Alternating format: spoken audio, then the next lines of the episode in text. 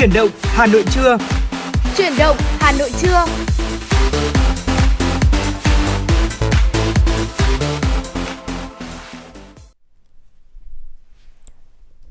Thùy Linh và Phương Nga xin kính chào quý vị thính giả đang theo dõi chương trình chuyển động Hà Nội trưa của chúng tôi và chúng tôi đã quay trở lại rồi đây quý vị ơi, vẫn luôn luôn sẵn sàng đón nhận những thông tin cũng như là những yêu cầu âm nhạc của quý vị đến cho cả Thùy Linh và Phương Nga. Vâng ạ, À, xin được uh, chào mừng quý vị đang đến với chương trình uh, chuyển động Hà Nội trưa trên FM 96 của chúng tôi. Và tiếp nối chương trình chuyển động Hà Nội sáng ngày hôm nay thì hôm nay là một ngày chủ nhật cuối tuần đúng không nào? Với thời tiết chúng ta có cập nhật từ buổi sáng và cho tới thời điểm hiện tại thì thấy rằng là thời tiết rất là đẹp.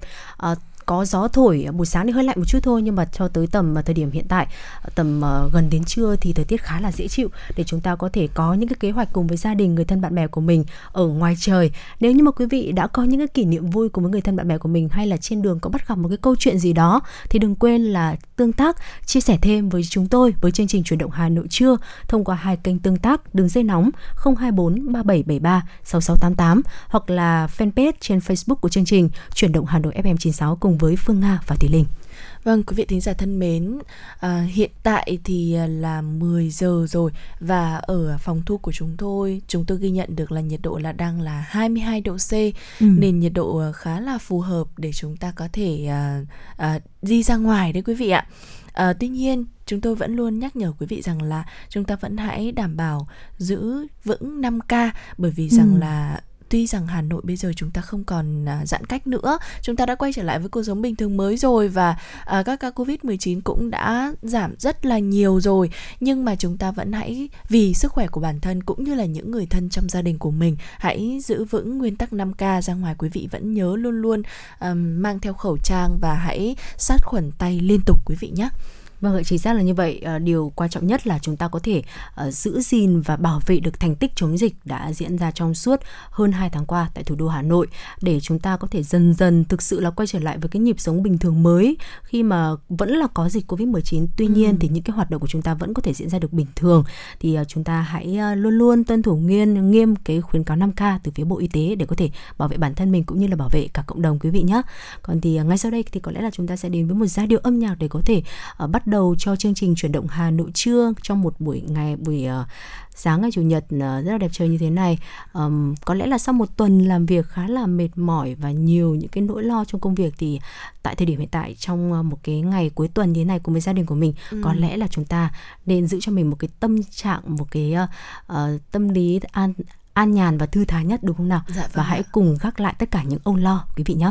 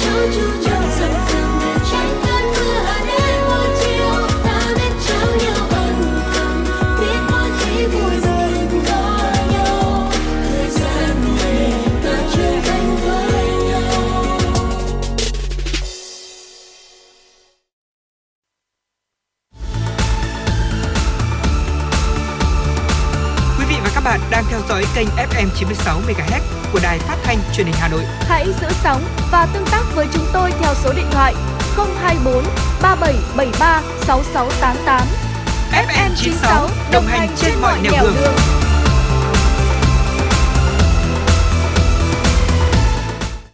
Thưa quý vị, quay trở lại chương trình chuyển động Hà Nội trưa. Ngay sau đây sẽ là những thông tin đáng quan tâm được cập nhật bởi phóng viên Mai Liên. Xin được gửi tới quý vị.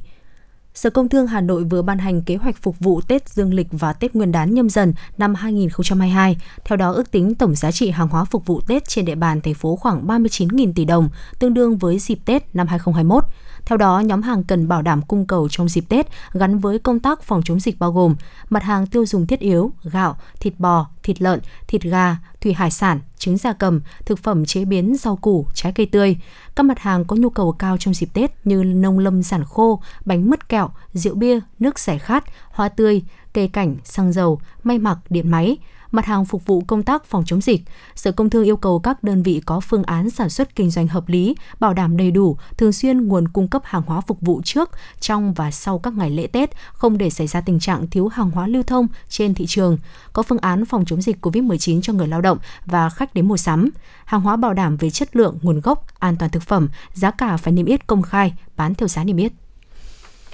Thưa quý vị, tỉnh An Giang tiếp tục thực hiện giới nghiêm trong phạm vi toàn tỉnh từ 20 giờ ngày hôm trước đến 5 giờ sáng hôm sau cho đến khi có thông báo mới để phòng chống dịch Covid-19. Theo Ủy ban Nhân dân tỉnh An Giang, mặc dù tỉnh đã ban hành quyết định áp dụng tạm thời các biện pháp hành chính trong phòng chống dịch Covid-19 ở cấp độ 2, tức nguy cơ trung bình, người dân được phép đi lại bình thường, nhưng những ngày gần đây, Tình hình dịch bệnh diễn biến phức tạp, số ca mắc trong cộng đồng có xu hướng tăng tại hầu hết các huyện, thị xã, thành phố trong tỉnh. Ông Lê Văn Phước, Phó Chủ tịch Ủy ban Nhân dân tỉnh An Giang cho biết, quy định giới nghiêm từ 20 giờ ngày hôm trước đến 5 giờ sáng hôm sau không áp dụng cho các đơn vị tuyến đầu thực hiện nhiệm vụ phòng chống dịch như công an, quân sự, biên phòng, y tế, hải quan, dân quân tự vệ và các lực lượng phóng viên, biên tập viên của các cơ quan báo chí thường trú trên địa bàn tỉnh.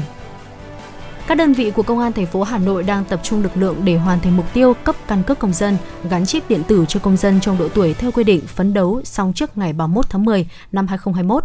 Thông tin về báo chí, Đại tá Nguyễn Hồng Kỳ, Phó Giám đốc Công an thành phố Hà Nội cho biết, từ ngày 31 tháng 12 năm 2020 đến nay, thành phố đã nhận trên 5 triệu hồ sơ cấp căn cước công dân gắn chip điện tử. Tại trụ sở công an các quận huyện, thị xã tiếp tục duy trì và tăng thời gian tiếp nhận hồ sơ. Các đơn vị làm việc tất cả các ngày trong tuần từ 7 giờ đến 22 giờ. Theo Công an thành phố Hà Nội, mục tiêu hoàn thành 100% người dân đủ điều kiện được cấp căn cước công dân gắn chip điện tử ngay trong tháng 10 năm 2021. Hoàn toàn có cơ sở khi đến nay các điểm cấp căn cước công dân đã hoàn thành ít nhất 50% khối lượng công việc.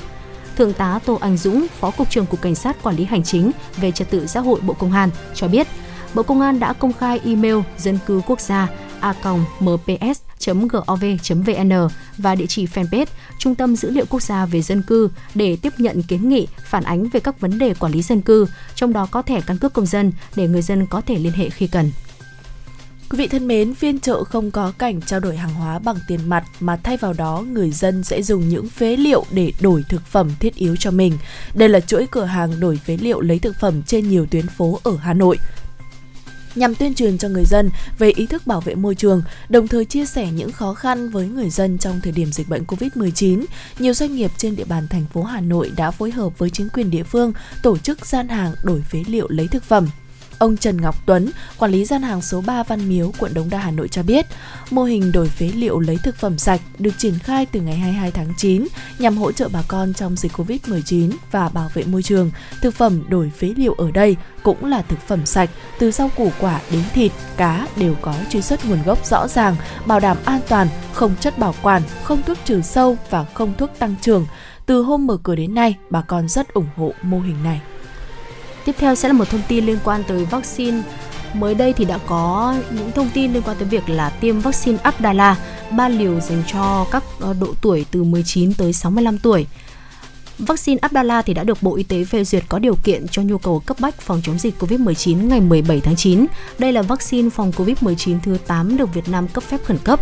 Abdala là vaccine COVID-19 có thành phần hoạt chất protein tái tổ hợp vùng liên kết thụ thể virus tương tác với thụ thể ACA2 của người. Ở những trường hợp cần thận trọng theo hướng dẫn của Bộ Y tế, vaccine này chỉ định tiêm phòng cho người từ 19 tới 65 tuổi. Lịch tiêm sẽ gồm 3 liều, khoảng cách giữa các liều là 14 ngày, mỗi liều 0,5 ml tiêm bắp vaccine chống chỉ định cho người dưới 19 tuổi, người mẫn cảm với bất cứ thành phần nào của vaccine. Của vaccine, những trường hợp cần thận trọng khi tiêm vaccine này bao gồm những người mắc bệnh mãn tính, tự miễn dịch hoặc bệnh chuyển hóa nội tiết phải cân nhắc trước khi tiêm. Người bệnh tăng huyết áp nên hoãn tiêm chủng cho đến khi kiểm soát được huyết áp. Người đang bị nhiễm trùng cấp tính hoãn tiêm chủng vaccine Abdala cho đến khi giải quyết hết được tình trạng nhiễm trùng.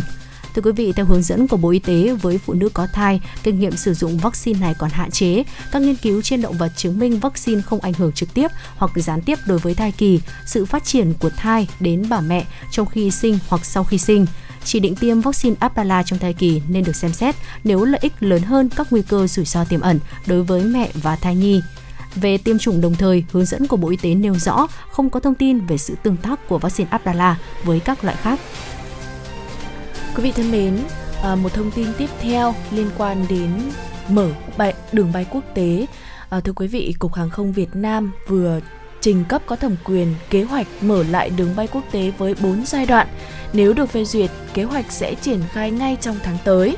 Theo kế hoạch mới nhất của Bộ Giao thông Vận tải thì à, Cục Hàng không Việt Nam đề xuất tái khởi động các chuyến bay quốc tế thường lệ, trước hết bằng việc khôi phục các chuyến bay chọn gói hay còn gọi là combo trong giai đoạn 1. Đối tượng là công dân Việt Nam và thí điểm đón khách du lịch quốc tế đến Phú Quốc, Quảng Ninh. Đây là kế hoạch đã được lên kịch bản khá sớm nhằm đáp ứng nhu cầu đi lại trong điều kiện chuyển trạng thái thích ứng linh hoạt, phòng chống dịch bệnh hiệu quả và từng bước phục hồi nền kinh tế của nước ta theo lộ trình phù hợp. Ông Hồ Quốc Cường, trưởng phòng vận tải Cục Hàng không Việt Nam cho biết, Cục Hàng không lên kế hoạch để mở bay quốc tế thường lệ hai chiều. Chúng tôi đang đề xuất sử dụng hộ chiếu vaccine để vào Việt Nam hay thực hiện các chuyến bay chọn gói. Yêu cầu quan trọng nhất là các chuyến bay thường lệ, hành khách chủ động đặt vé nhưng phải đáp ứng các yêu cầu phòng chống dịch của Bộ Y tế và khả năng tiếp nhận của Ủy ban nhân dân cấp tỉnh, thành phố quyết định. Về phía các hãng hàng không và cục hàng không luôn sẵn sàng, chúng ta kiểm soát dịch bệnh nhưng mở bay quốc tế cũng là bài toán cần giải quyết sớm.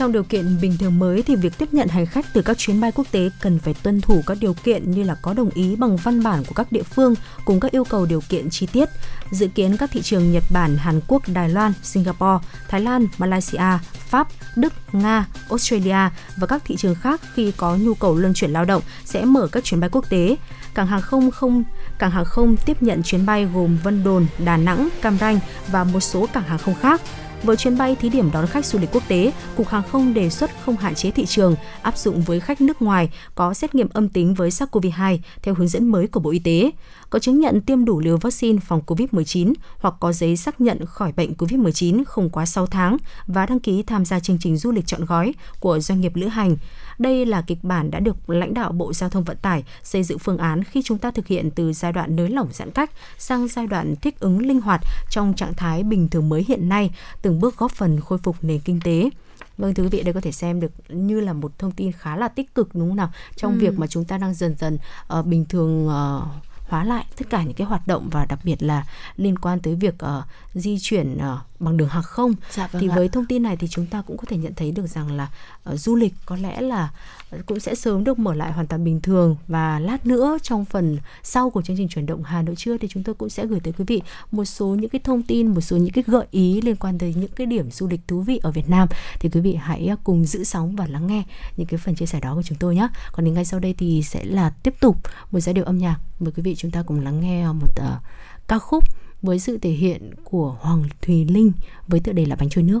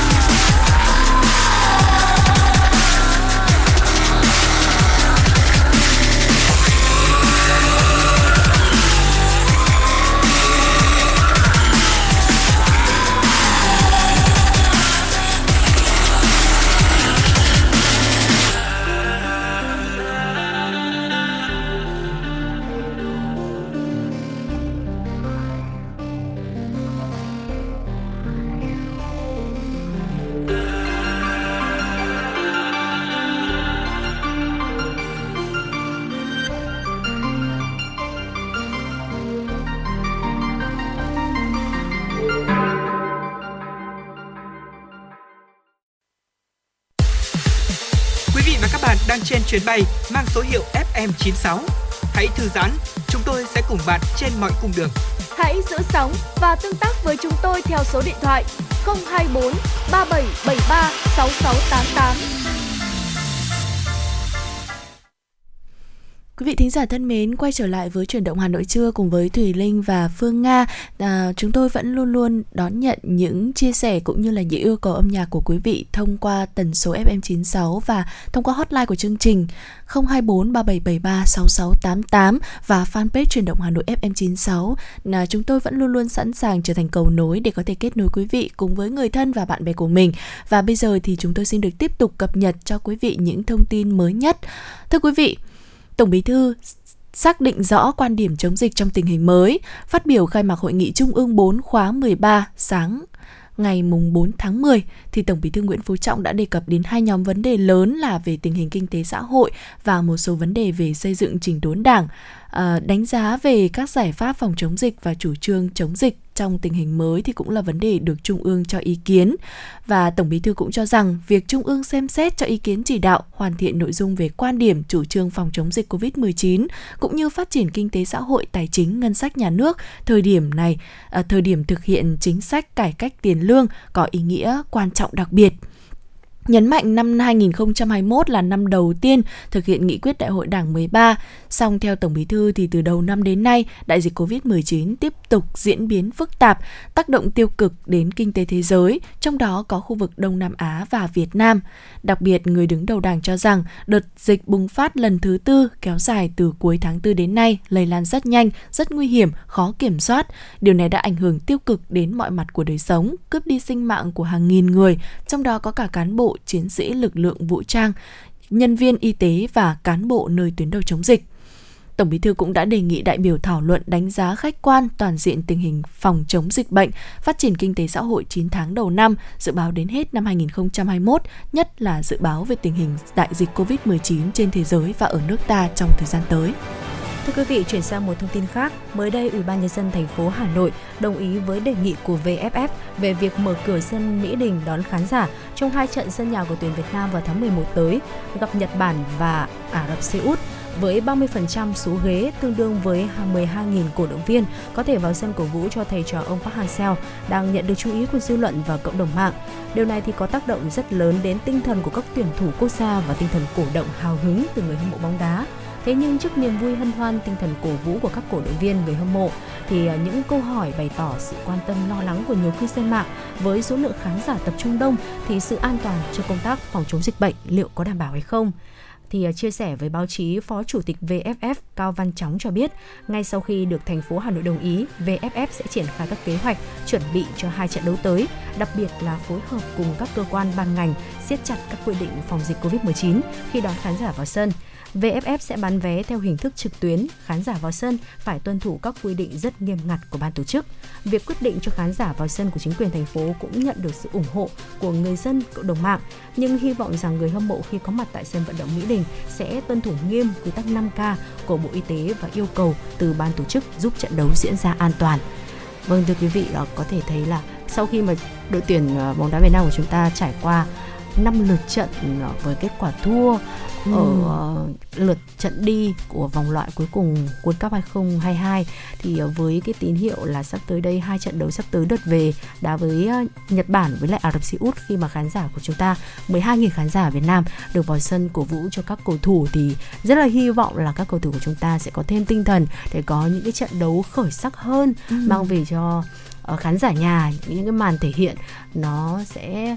uh, tốt hơn hoàn hảo hơn để chúng ta có thể hướng tới một những cái kết quả có thể là sẽ có những cái trận đấu có điểm trong cái năm trận đấu lượt về sắp tới. Và cũng rất là mong quý vị uh, khán giả nếu như mà chúng ta có cơ hội vào được sân Mỹ Đình để có thể theo dõi những cái trận đấu lượt về sắp tới của đội tuyển Việt Nam thì chúng ta có thể sẽ uh, chấp hành nghiêm và tuân thủ nghiêm những cái quy tắc 5K của Bộ Y tế và yêu cầu từ ban tổ chức để có thể có những cái trận đấu diễn ra an toàn quý vị nhé. Dạ vâng ạ, một thông tin tiếp theo xin được cập nhật đến quý vị. Thưa quý vị, hiện Việt Nam đã tạm thời công nhận hộ chiếu vaccine của 72 quốc gia và vùng lãnh thổ, đồng thời đang trao đổi với gần 80 đối tác khác về việc công nhận hộ chiếu vaccine của nhau. Đây là thông tin được người phát ngôn Bộ Ngoại giao Việt Nam Lê Thị Thu Hằng đưa ra tại cuộc họp báo thường kỳ Bộ Ngoại giao Việt Nam chiều qua. Những người mang các giấy tờ này có thể sử dụng trực tiếp ở Việt Nam và được giảm thời gian cách ly tập trung xuống còn 7 ngày, theo hướng dẫn của Bộ Y tế, về rút ngắn thời gian cách ly cho những người đã tiêm đủ liều vaccine ngừa COVID-19 hoặc những người đã mắc COVID-19 nhưng đã khỏi bệnh. Hiện giấy chứng nhận tiêm vaccine của Việt Nam cũng đã được một số nước công nhận và có thể dùng để nhập cảnh vào những quốc gia này. Lần đầu tiên một quả thận lợn đã được cấy ghép vào cơ thể người mà không gây phản ứng đào thải của người tiếp nhận. Đây là một tiến bộ lớn mở ra viễn cảnh giảm bớt sự thiếu hụt nghiêm trọng nội tạng người để cấy ghép. Ca ghép thận thử nghiệm nói trên đã được thực hiện tại bệnh viện NIU Langone Health ở thành phố New York. Các bác sĩ đã sử dụng một con lợn có gen đã bị thay đổi để các mô của nó không còn chứa một loại phân tử có thể kích hoạt sự đào thải ngay lập tức ở người tiếp nhận. Các nhà nghiên cứu cho biết người tiếp nhận là một bệnh nhân chết não có dấu hiệu rối loạn chức năng thận. Trong 3 ngày, quả thận mới đã được ghép với mạch máu của nữ bệnh nhân này và được duy trì bên ngoài cơ thể, cho phép các nhà nghiên cứu tiếp cận và theo dõi. Tiến sĩ Montgomery cho hay, thí nghiệm ghép thận ở NIU sẽ mở đường cho các thử nghiệm ở bệnh nhân suy thận giai đoạn cuối có thể diễn ra trong một hoặc hai năm tới. Những thử nghiệm đó có thể xem xét phương pháp này như một giải pháp ngắn hạn cho những bệnh nhân thận nặng trong thời gian chờ đợi được ghép thận người.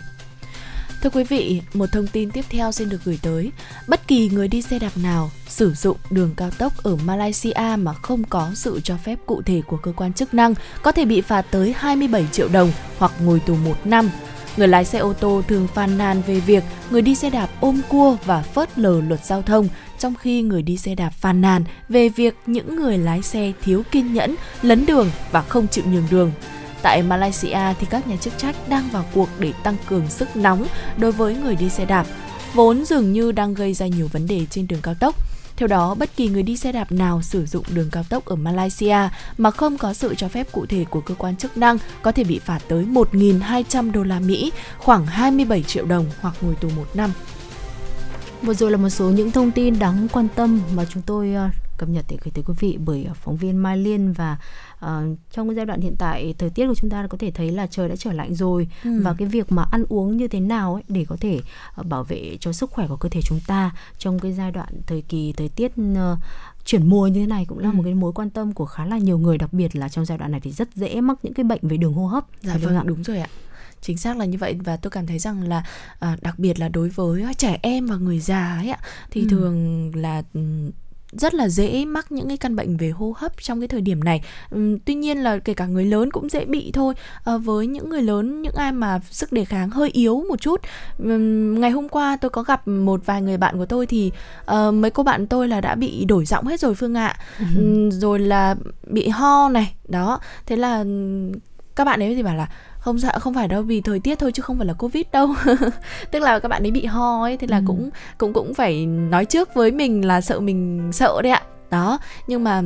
có thể thấy rằng là cái thời tiết mà chuyển đột ngột từ nóng sang lạnh hay là à, các hình thái thời tiết mà à, giao giao nhau ấy ạ thì đây là một trong những cái thời điểm mà rất dễ mắc các cái bệnh về hô hấp Vâng, bởi vì là do cơ thể của chúng ta chưa có thể thích nghi kịp nên Ừ. là sẽ dễ mắc các bệnh về đường hô hấp hơn. Ăn đủ chất dinh dưỡng thì sẽ có thể giúp cho cơ thể tăng được sức đề kháng, đảm bảo được năng lượng chống được cái lạnh của thời tiết này. Và ngay sau đây sẽ là khuyến cáo của tiến sĩ bác sĩ Nguyễn Trọng Hưng, trưởng khoa khám tư vấn dinh dưỡng người lớn, Viện Dinh dưỡng Quốc gia về chế độ dinh dưỡng tốt cho hệ hô hấp. Ờm, đầu tiên thì chúng ta hãy cùng nhau tìm hiểu xem là tại sao vào mùa lạnh thì chúng ta lại dễ bị những cái bệnh về đường hô hấp hầu hết bệnh đường hô hấp do tác nhân gây từ bên ngoài xâm nhập vào theo đường không khí. Trong khi đó, không khí lại tồn tại nhiều vi khuẩn, virus nấm gây bệnh. Mà mặt khác, nhiệt độ thấp là điều kiện rất thuận lợi cho các vi sinh vật gây bệnh sinh trưởng, phát triển nhanh chóng. Mùa lạnh hệ hô hấp là cơ quan có nguy cơ bị tấn công đầu tiên.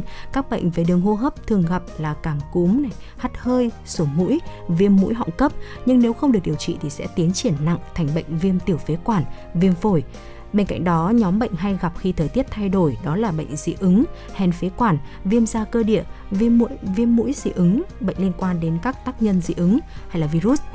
Um, Vâng quý vị thân mến, tất cả mọi người thì đều có nguy cơ mắc các bệnh về đường hô hấp. Tuy nhiên, người cao tuổi và trẻ nhỏ thì là hai đối tượng dễ mắc các bệnh đường hô hấp hơn bởi uh, những đối tượng này thì có sức đề kháng kém hơn. Với trẻ em thì những chứng bệnh như cúm, sởi, rubella, quai bị, tiêu chảy do rotavirus là thường gặp nhất. Còn ở người cao tuổi khi mà trời trở lạnh thì sẽ dễ tái phát một số bệnh mạng tính như là bệnh hen suyễn này, bệnh phổi tắc nghẽn mạng tính, COPD đấy ạ. Những bệnh này thì rất dễ gây biến chứng nguy hiểm, đặc biệt là suy hô hấp cấp tính. Nếu cấp cứu không kịp thời thì có thể ảnh hưởng đến cả tính mạng của người bệnh nữa.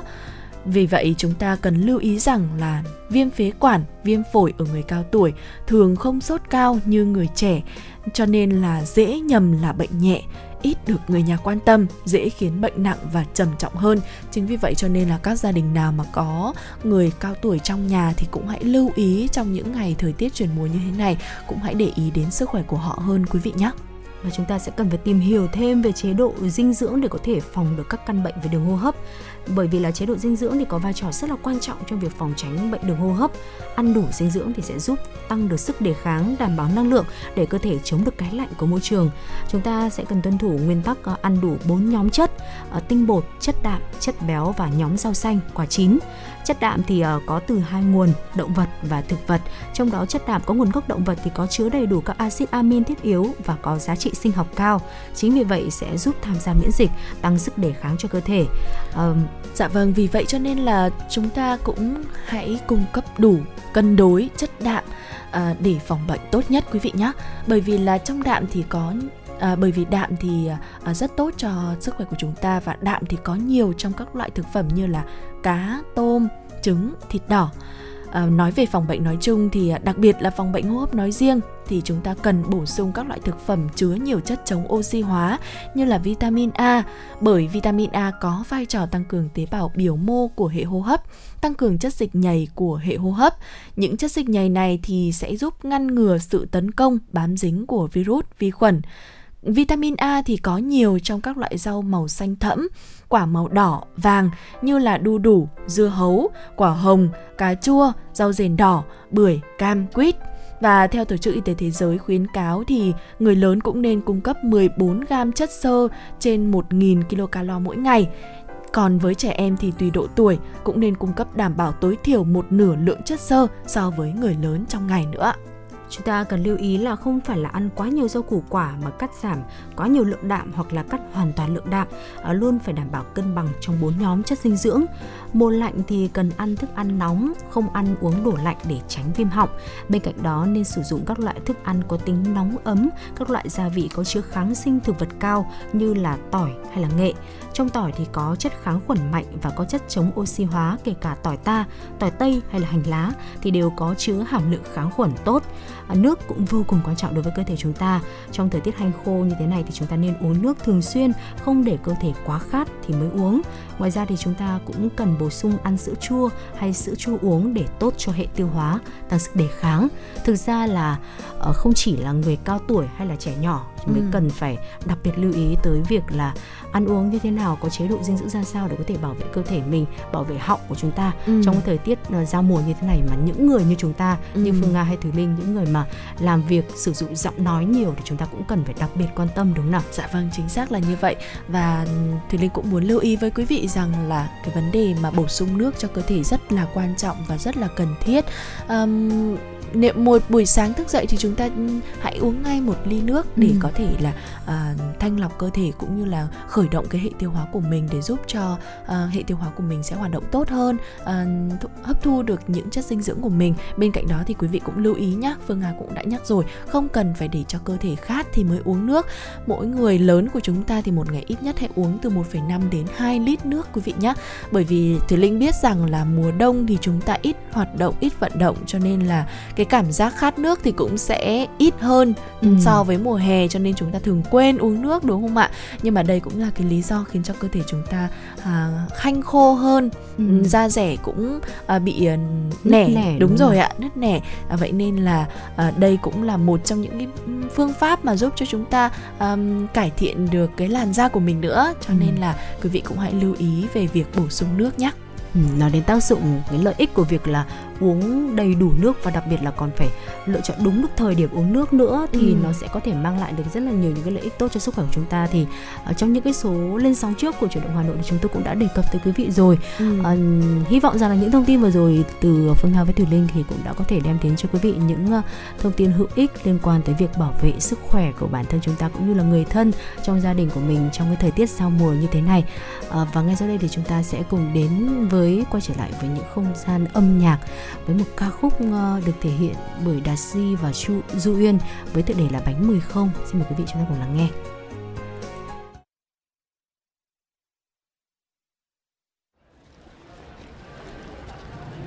Ai bánh mì không? Ai bánh mì không? Bánh mì không cô ơi, cô ăn xôi rồi con ơi.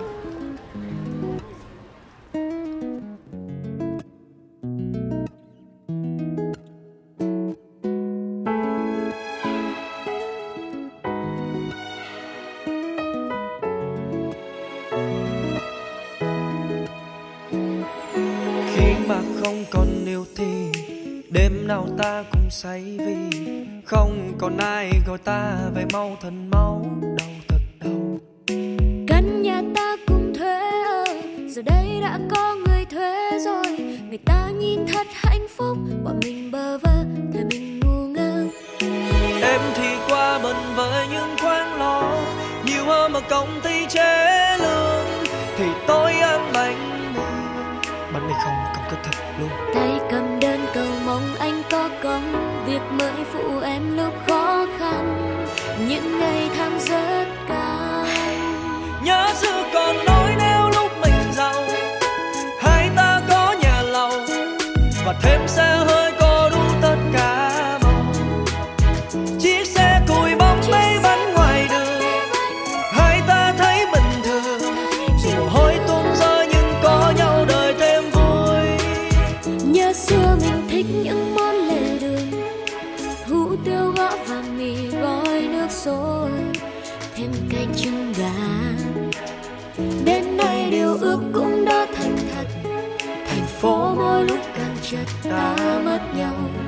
dễ gì gặp lại nhau.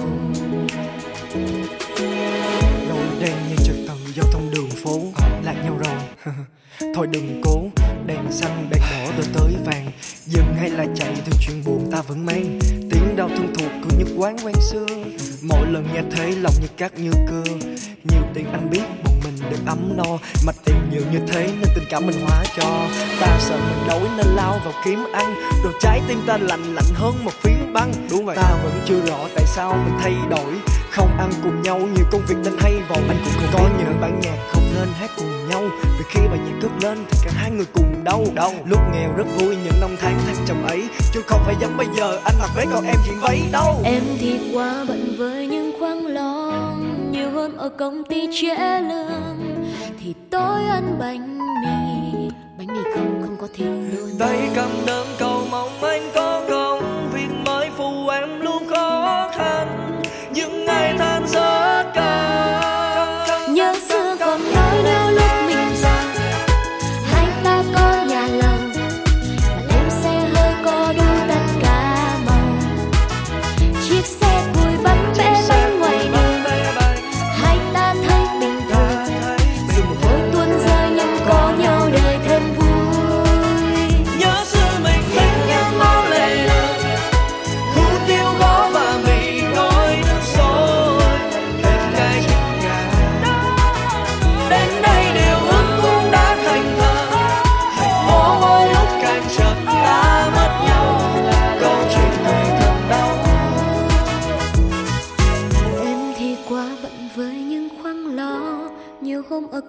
trễ lương thì tôi ăn bánh mì. Tay cầm đơn cầu mong anh có câu việc mới phụ em lúc khó khăn những ngày tháng rất căng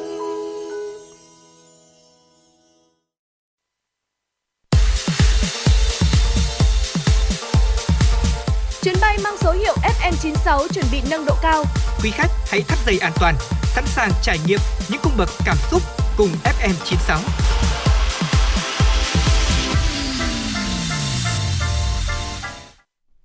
Quý vị thính giả thân mến, quay trở lại với chuyển động Hà Nội trưa cùng với Thùy Linh và Phương Nga thì chúng tôi xin được tiếp tục cập nhật tới quý vị những thông tin mới nhất. Thưa quý vị, theo chương trình kỳ họp thứ hai Quốc hội khóa 15 ngày 24 tháng 10, Quốc hội tiếp tục thảo luận trực tuyến về các báo cáo công tác phòng chống tội phạm của Tránh án Tòa án Nhân dân tối cao, Viện trưởng Viện Kiểm sát Nhân dân tối cao, công tác phòng chống tội phạm và vi phạm pháp luật, công tác thi hành án, công tác phòng chống tham nhũng năm 2021. Tiếp đó, Quốc hội thảo luận về dự thảo nghị quyết về tổ chức phiên tòa trực tuyến, tranh án Tòa án Nhân dân tối cao, Viện trưởng Viện Kiểm sát Nhân dân tối cao, Bộ trưởng Bộ Công an, Bộ trưởng Bộ Tư pháp, Tổng Thanh tra Chính phủ giải trình, làm rõ một số vấn đề đại biểu Quốc hội nêu.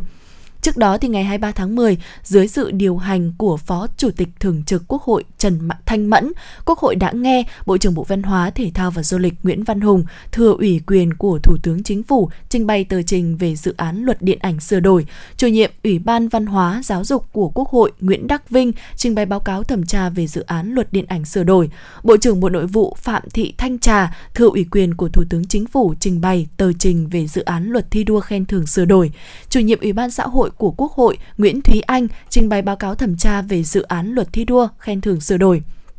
Sau đó, Quốc hội thảo luận ở tổ về dự án luật điện ảnh sửa đổi và dự án luật thi đua khen thưởng sửa đổi. Chiều cùng ngày, dưới sự điều hành của Phó Chủ tịch Quốc hội Nguyễn Khắc Định, Quốc hội nghe Bộ trưởng Bộ Công an Tô Lâm thừa ủy quyền của Thủ tướng Chính phủ trình bày báo cáo công tác phòng chống tội phạm và vi phạm pháp luật năm 2021. Viện trưởng Viện Kiểm sát Nhân dân tối cao Lê Minh Trí trình bày báo cáo công tác năm 2021 của Viện trưởng Viện Kiểm sát Nhân dân tối cao. Tranh án Tòa án Nhân dân tối cao Nguyễn Hòa Bình trình bày báo cáo công tác năm 2021 của Tranh án Tòa án Nhân dân tối cao. Bộ trưởng Bộ Tư pháp Lê Thành Long thừa ủy quyền của Thủ tướng Chính phủ trình bày báo cáo về công tác thi hành án năm 2021.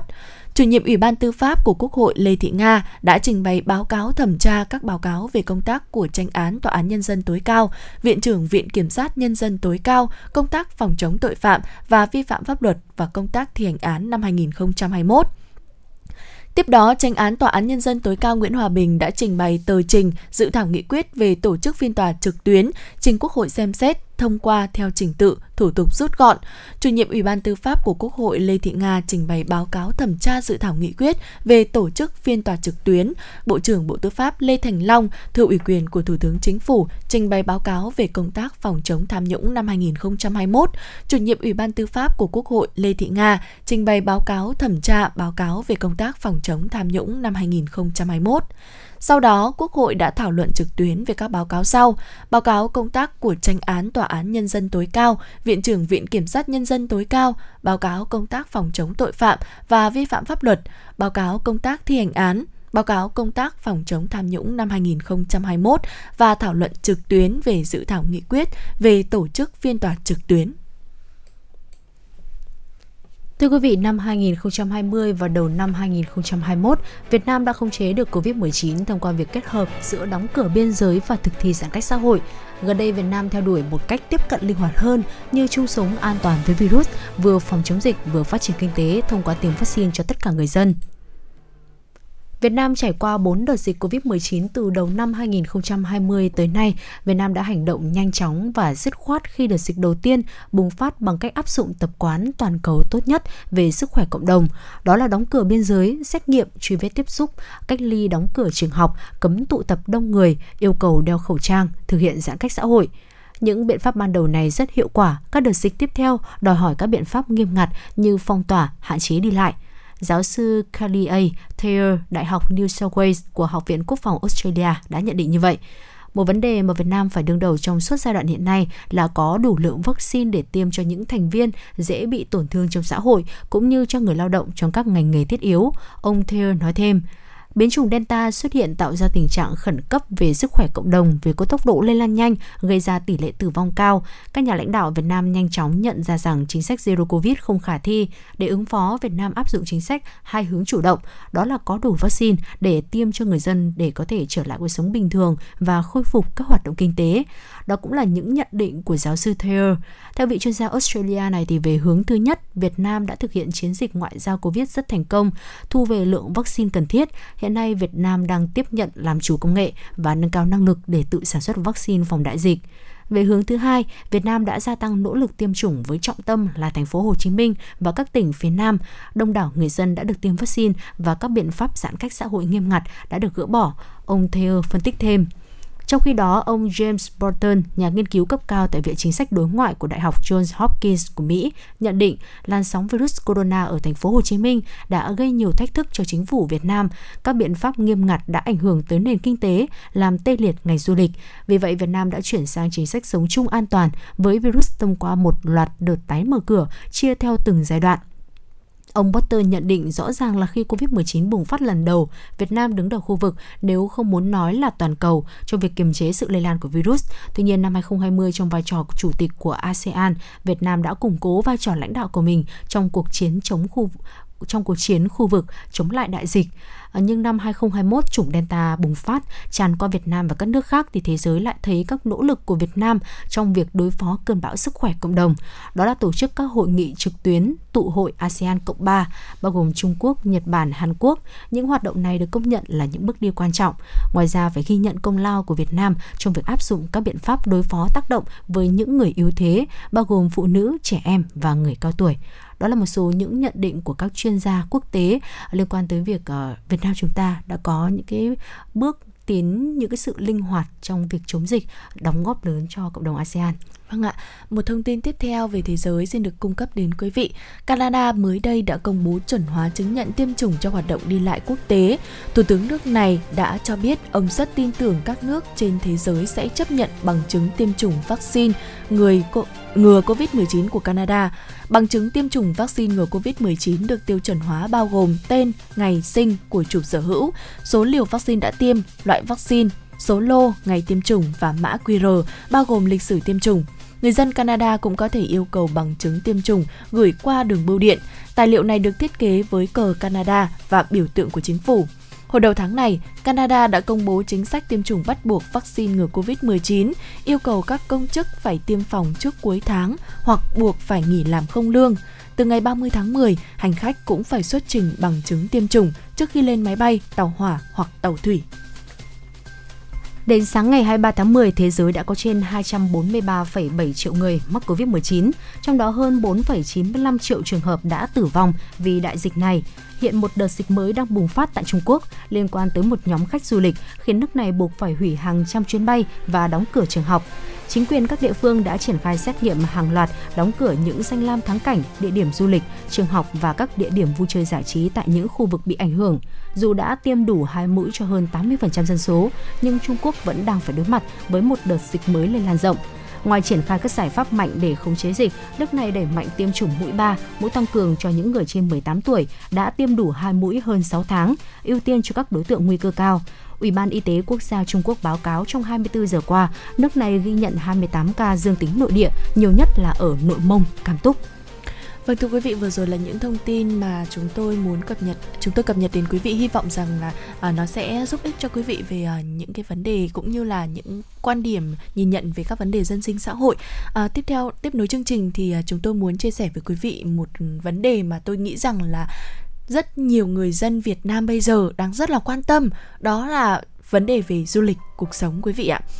À, phải Ừ. nói rằng là rất lâu rồi chúng ta không được à, Ờ, đi du lịch đúng không? Bởi vì do dịch Covid-19 cho nên là uh, cái việc mà chúng ta có thể đi du lịch xa cũng khá là khó khăn uh, và đặc biệt đó là Việt Nam của chúng ta tới thời điểm này thì đã lọt vào top 6 địa điểm du lịch đẹp nhất Đông Nam Á. Vì vậy cho nên là cái việc mà chúng ta đi khám phá Việt Nam cũng là một trong những cái điều mà có lẽ là nhiều người đặt mục tiêu bởi vì có nhiều người chia sẻ rằng là thôi thì à, đi nước ngoài thì khó khăn. Và chưa thể đi khám phá được nước ngoài thì ta cứ khám phá Việt Nam hết trước đã. À, Ừ. Việt Nam đất nước ta ơi mênh mông biển lúa đâu trời đẹp hơn đúng không ạ? Vậy nên là chúng ta cứ đi hết Việt Nam đi đã. Rồi sau này nếu mà có cơ hội thì chúng ta hãy khám phá thêm những nước láng giềng khác nữa. Vì vậy Ừ. cho nên là đây cũng là một cái tin một cái thông tin mà tôi nghĩ rằng là à, cũng rất là thu hút đặc biệt là đối với những ai mà yêu thích khám phá và du lịch đấy ạ. Vâng và Việt Nam của chúng ta thì thuộc khu vực Đông Nam Á là một cái khu vực có sức hấp dẫn rất là khó chối từ đối với lại nhiều du khách bởi vì ờ, nhìn chung thì nơi đây có nền ẩm thực địa phương khá là đặc sắc, những cái con phố tấp nập đền chùa rồi là khung cảnh thiên nhiên tươi đẹp. À, mới đây thì ờ, những du khách quốc tế đã cùng bầu chọn ra top 6 địa điểm du lịch đẹp nhất Đông Nam Á mà bất cứ ai cũng nên ghé thăm một lần ở trong đời. Danh sách này thì gồm có Myanmar xếp vị trí thứ nhất, Campuchia ở vị trí thứ hai, Philippines ở vị trí thứ ba, Việt Nam của chúng ta lọt top 6 địa điểm du lịch đẹp nhất Đông Nam Á ở vị trí thứ tư thưa quý vị. À, tuy nhiên không phải là Vịnh Hạ Long mà những thửa ruộng bậc thang ở Sapa mới là điều khiến cho nhiều du khách nước ngoài phải trầm trồ vì sự ngoạn mục. Bên cạnh đó thì những vẻ đẹp của Việt Nam gây ấn tượng với du khách còn phải kể đến ờ, gồm Thánh địa Mỹ Sơn, những bãi biển miền Trung xinh đẹp và vùng đồng bằng sông Cửu Long ở miền Nam đất nước. Còn lại thì Lào và Thái Lan lần lượt nằm ở vị trí thứ 5 và thứ 6. Và tiếp theo thì chúng tôi cũng sẽ chia sẻ thêm với quý vị về ờ, sâu hơn những cung đường ven biển tuyệt đẹp ở Việt Nam để đối với lại những ờ, quý vị thính giả nào mà chúng ta có niềm đam mê du lịch biển Vâng chúng ta ạ. sẽ có thêm những cái gợi ý để trong thời gian sắp tới khi mà dần dần mọi thứ nó trở lại bình thường thì chúng ta sẽ có những cái địa điểm những cái ờ, Có sẵn nơi cho đến mình, đúng rồi có sẵn để chúng ta chỉ việc là xách ba lô lên và đi thôi Dạ vâng, à, quý vị thân mến, à, trải dài đất nước hình chữ S của chúng ta thì là đường bờ biển với chiều dài là 3.260 km, rất là dài đúng không ạ? Đối với những tín đồ mê xê dịch thì việc vi vu trên các cung đường ven biển luôn được coi là những liều thuốc bổ cho tinh thần sau những ngày làm việc mệt nhoài. À, bây giờ thì chúng tôi xin được giới thiệu với quý vị năm cung đường ven biển đẹp nhất Việt Nam mà ai cũng nên trải nghiệm ít nhất một lần. À, đầu tiên đó là cao tốc Hạ Long Vân Đồn. Kể từ khi hoàn thành từ cuối năm 2018 thì cao tốc Hạ Long Vân Đồn với chiều dài gần 60 km thật sự đã đánh thức khai phá vẻ đẹp tiềm ẩn của mảnh đất này. Nhìn từ trên cao thì cung đường như một giải lụa uốn lượn mềm mại được trải dài trên nền rừng núi bạt ngàn. Cầu Cầm Hải là đoạn đường tạo nên điểm nhấn của cao tốc. Cầu dài 790m là điểm kết nối giữa hai bờ của thành phố Cẩm Phả và huyện Vân Đồn, mang vẻ đẹp vô cùng thơ mộng ở nơi sơn thủy hữu tình, tựa như một bức tranh thủy mặc vậy. Đường ven biển Bầu Trắng Phan Rí Cửa thì cũng sẽ là một à, trong những ờ, cung đường ven biển đẹp nhất của Việt Nam. Bầu Trắng Phan Rí Cửa sở hữu một vẻ đẹp rất là yên bình với ngập tràn những bờ cát trắng chạy dọc hai bên đường. Khi mà vi vu qua cung đường này thì chúng ta sẽ được trải nghiệm cảm giác thả mình giữa hoang vu, đường chân trời xanh bát ngát, giao thoa với nền cát trắng mênh mông. Sự kết hợp tài tình này của thiên nhiên chắc chắn sẽ có thể mang đến cho chúng ta những hương vị mới lạ cho tâm hồn. Vâng ạ, một tuyến đường tiếp theo đó là tuyến đường Long Hải Mũi Né. À, thưa quý vị, tuyến đường này thì à, dài hơn 150 km với những bãi biển còn giữ nguyên nét hoang sơ của thiên nhiên. Tuyến đường ven biển Long Hải, Bình Châu, La Di, Mũi Né sở hữu vẻ đẹp khiến nhiều người mê mẩn. Từ Long Hải tới Bình Châu thì con đường ven biển nằm khép nép, uốn lượn mềm mại bên rừng tràm nguyên sinh. Còn ở tuyến đường La Di, Kê Gà, Mũi Né thì dân xê dịch sẽ được ngắm nhìn những bãi cát vàng óng trải dài bên cạnh rừng dương xanh mát. Đèo Hải Vân thì được đánh giá là một trong những cung đường ven biển đẹp nhất thế giới theo tờ Guardian của Anh. Đèo Hải Vân thì là điểm đến trong mơ nhưng cũng là thách thức lớn đối với giới xe dịch. Đèo Hải Vân nằm dọc theo chiều dài của núi là ranh giới giữa hai tỉnh Thừa Thiên Huế và Đà Nẵng, có chiều dài khoảng 20 km.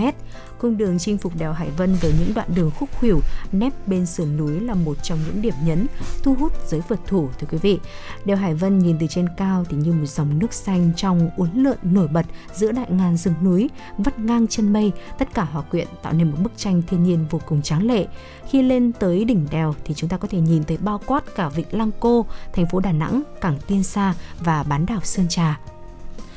Vâng thưa quý vị, một cung đường tiếp theo đó là cung đường Cam Ranh, Vĩnh Hy. À, thưa quý vị, từ Cam Ranh tới Vĩnh Hy thì à, chúng ta sẽ lần lượt đi qua những cánh đồng nho xanh mướt, những đoạn đường tuyệt đẹp với biển cả và núi non trùng điệp và cả những cánh đồng muối trắng lấp lánh ở cuối con đường. Đó chắc chắn là một khung cảnh thật trữ tình và bình yên, chinh phục tâm hồn những phượt thủ khó tính nhất. Nhờ có những cung đường uốn lượn, là nước biển trong xanh mà Vĩnh Hy trở thành vịnh đẹp nhất của Việt Nam.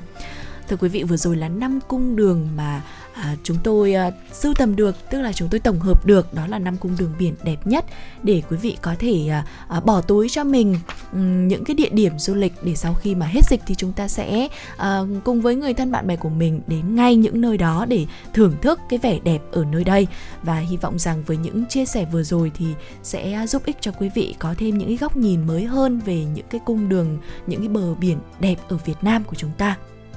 Vâng và kết thúc cho chuyên mục này thì chúng ta sẽ cùng quay trở lại với âm nhạc và quý vị uh, hãy giữ sóng chúng tôi sẽ quay trở lại trong ít phút nữa cùng với những thông tin và nội dung hấp dẫn tiếp theo.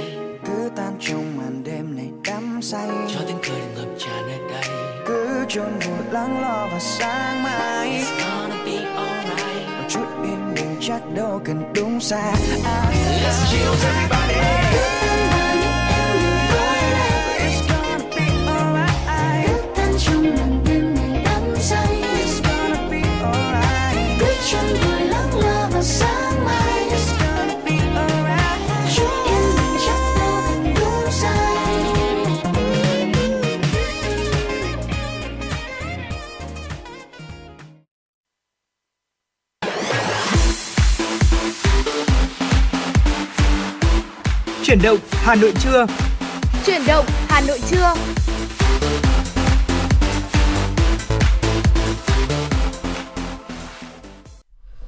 Vị và các bạn thân mến, bây giờ là 11 giờ, đang là khung giờ dành cho chương trình chuyển động Hà Nội trưa. Chương trình của chúng tôi đang được phát sóng trực tiếp trên kênh FM 96 MHz của Đài Phát thanh Truyền hình Hà Nội và trực tuyến trên trang web hanoitv.vn. Nếu như mà quý vị và các bạn có bỏ lỡ khung giờ phát sóng này thì cũng có thể nghe lại ở trên trang hanoitv.vn. Còn bây giờ thì à, quý vị thính giả hãy cố định tần số cùng với Phương Nga và Thùy Linh khám phá tiếp những thông tin hấp dẫn trong à, một tiếng tiếp theo của chương trình. Dạ vâng ạ. À, quý vị thân mến, tiếp tục ờ, chúng tôi xin được cập nhật tới quý vị những thông tin mới nhất do phóng viên của chúng tôi thực hiện. Thưa quý vị, chiều ngày hôm qua, Bộ trưởng Bộ Nông nghiệp và Phát triển Nông thôn Lê Minh Hoan đã đi khảo sát thực tế tình hình chăn nuôi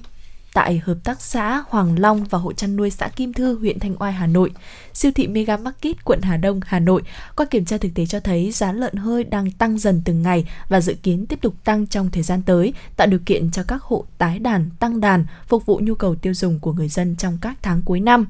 Theo Bộ trưởng Lê Minh Hoan, giải pháp hiện nay để bình ổn giá thịt lợn là cần thiết nhưng cần xem xét kỹ để có giải pháp tác động vào yếu tố cốt lõi, đó chính là thị trường. Theo đó, cần kích hoạt các bếp ăn tập thể, nhà hàng, hoạt động du lịch, các địa phương trên cả nước thống nhất về biện pháp bảo đảm giao thông đi lại, vận chuyển hàng hóa thuận lợi trong điều kiện bình thường mới. Dịch Covid-19 và giãn cách xã hội vừa qua cũng cho thấy chúng ta phải nhìn nhận lại ngành chăn nuôi một cách tổng thể, nắm bắt rõ từ chăn nuôi truyền thống, nhỏ lẻ sang chăn nuôi có tổ chức, tập trung, từ đó xây dựng, hoạch định chính sách sao cho phù hợp với thực tiễn. Sắp tới Bộ Nông nghiệp và Phát triển Nông thôn sẽ đẩy mạnh chính sách về tăng cường liên kết chuỗi chăn nuôi nhằm chia sẻ rủi ro cho người nông dân. Đây là yếu tố quan trọng để tạo nên hệ sinh thái chăn nuôi bền vững, giải quyết bài toán rủi ro về dịch bệnh và rủi ro về thị trường tiếp tục hình thành các cơ sở chế biến nhỏ, lò giết mổ, kho lạnh bảo quản ở các vùng chăn nuôi tập trung, đầu tư cơ sở hạ tầng để đẩy mạnh phát triển công nghiệp chế biến.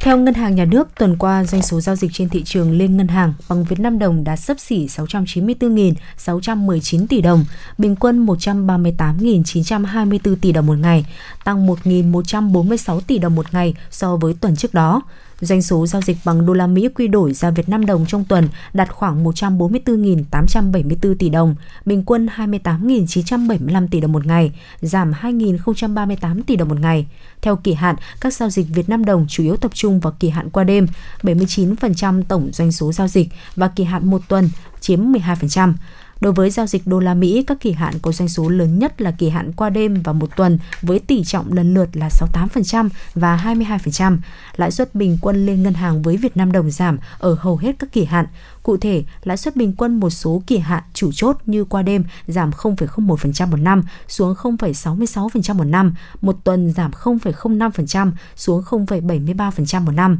một tháng giảm 0,04% một năm xuống 1,27% một năm. Đối với các giao dịch đô la Mỹ, lãi suất bình quân liên ngân hàng trong tuần tăng giảm trái chiều. Cụ thể, lãi suất một số kỳ hạn chủ chốt như qua đêm giữ nguyên tại mức 0,10% một năm, trong khi đó lãi suất bình quân kỳ hạn một tuần và một tháng đều tăng 0,01% một năm, lần lượt lên mức 0,12% một năm và 0,2% một năm. Thưa quý vị, chi nhánh Ngân hàng Chính sách Xã hội thành phố Hà Nội vừa tổ chức hội nghị giao ban liên ngành giữa chi nhánh Ngân hàng Chính sách Xã hội với các hội đoàn thể gồm Hội Liên hiệp Phụ nữ, Hội Cựu chiến binh, Hội Nông dân, Đoàn Thanh niên Cộng sản Hồ Chí Minh thành phố nhằm đánh giá công tác ủy thác cho vay 9 tháng năm 2021 và triển khai nhiệm vụ những tháng cuối năm. Từ nay đến cuối năm, chi nhánh ngân hàng chính sách xã hội và các hội đoàn thể sẽ tiếp tục tăng cường công tác phối hợp, phát huy vai trò trách nhiệm của cán bộ hội, đoàn, nhận đoàn thể nhận ủy thác trong việc theo dõi, quản lý đôn đốc, củng cố nâng cao chất lượng hoạt động của tổ tiết kiệm và vay vốn, đồng thời tăng cường chỉ đạo, kiểm tra giám sát của hội đoàn thể các cấp đối với việc thực hiện tại cơ sở, kịp thời phát hiện, chấn chỉnh những sai sót, tồn tại không ngừng, nâng cao chất lượng hoạt động ủy thác, hỗ trợ tích cực nguồn vốn chính sách cho các đối tượng thụ hưởng. Cục Thuế Hà Nội là một trong 6 cục thuế trên cả nước sẽ triển khai hóa đơn điện tử giai đoạn 1 từ tháng 11 năm 2021 đến tháng 3 năm 2022. Vì vậy, đơn vị này đã và đang rốt sáo chuẩn bị các nguồn lực, điều kiện để thực hiện nhiệm vụ được sao. Phó Cục trưởng Cục Thuế Hà Nội Viên Viết Hùng cho biết, trong một tháng qua, Cục Thuế Hà Nội đã rốt sáo thực hiện các nhiệm vụ theo đúng tinh thần chỉ đạo của Tổng cục Thuế. Trong đó, Cục đã tập huấn cho cán bộ, công chức để hỗ trợ, tháo gỡ vướng mắc cho người nộp thuế trong quá trình triển khai hóa đơn điện tử. So sánh việc triển khai hóa đơn điện tử lần này với đợt triển khai trước đây, ông Viên Viết Hùng khẳng định Hà Nội có lợi thế do đã có trên 99% doanh nghiệp, tổ chức trên địa bàn đăng ký sử dụng hóa đơn điện tử và việc áp dụng hóa đơn điện tử đã được cụ thể hóa trong quy định pháp luật về thuế. Tuy nhiên, trong số 99% doanh nghiệp, tổ chức đăng ký vẫn còn 34,7% đơn vị chưa sử dụng. Bên cạnh đó, các tổ chức đang cung cấp phần mềm hóa đơn điện tử cho người nộp thuế trên địa bàn thành phố Hà Nội cần thời gian để cập nhật, hoàn thiện sản phẩm để đáp ứng đầy đủ quy định, các chuẩn kết nối chuyển nhận, chuẩn dữ liệu do Tổng cục Thuế ban hành. Được biết sắp tới trung tâm điều hành triển khai hóa đơn điện tử sẽ được khánh thành tại Cục Thuế Hà Nội, Tổng cục Thuế và 5 cục thuế khác trên cả nước. Theo mục tiêu đến ngày 1 tháng 7 năm 2022, 100% người nộp thuế trên cả nước sử dụng hóa đơn điện tử. Thưa quý vị, theo số liệu thống kê sơ bộ mới nhất của Tổng cục Hải quan, tổng trị giá xuất nhập khẩu hàng hóa của Việt Nam trong kỳ 1 tháng 10 năm 2021 từ ngày 1 tháng 10 đến ngày 15 tháng 10 đạt 26,14 tỷ đô la Mỹ, giảm 10,1% so với kết quả thực hiện trong nửa cuối tháng 9. Trong đó, tổng giá trị hàng hóa xuất khẩu đạt 13,16 tỷ đô la Mỹ, tổng trị giá hàng hóa xuất nhập khẩu đạt 12,98 tỷ đô la Mỹ. Trong 15 ngày đầu tháng 10, có 4 nhóm hàng xuất khẩu đạt kim ngạch từ 1 tỷ đô la Mỹ trở lên, gồm điện thoại và linh kiện, máy vi tính, sản phẩm điện tử và linh kiện, máy móc, thiết bị, dệt may. Trong khi đó, máy vi tính, sản phẩm điện tử và linh kiện, máy móc thiết bị là những nhóm hàng đạt kim ngạch trên 1 tỷ đô la Mỹ, đạt lần lượt gần 3,2 tỷ đô la Mỹ và 1,8 tỷ đô la Mỹ. Kết quả trên đã đưa tổng trị giá xuất nhập khẩu của cả nước đến hết ngày 15 tháng 10 đạt 510,46 tỷ đô la Mỹ, tăng 23,6% so với cùng kỳ năm 2020. Vừa rồi là một số những thông tin chúng tôi cập nhật đầu chương trình gửi tới quý vị uh, được thực hiện bởi phóng viên ờ, Kim Oanh và ngay sau đây thì chúng ta sẽ cùng lắng nghe ca, ca khúc Thành phố trẻ.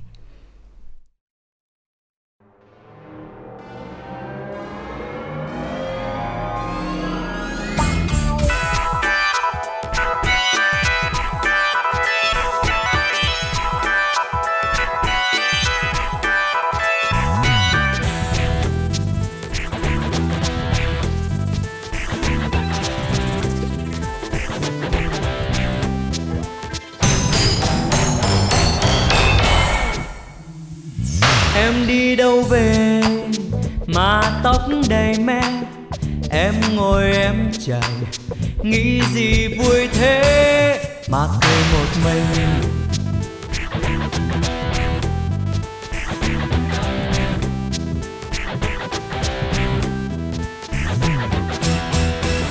Anh đi đâu về? Dầu mấy đầy tay, lưng trần gió bể nghĩ gì vui thế? Nhìn người vợ hiền.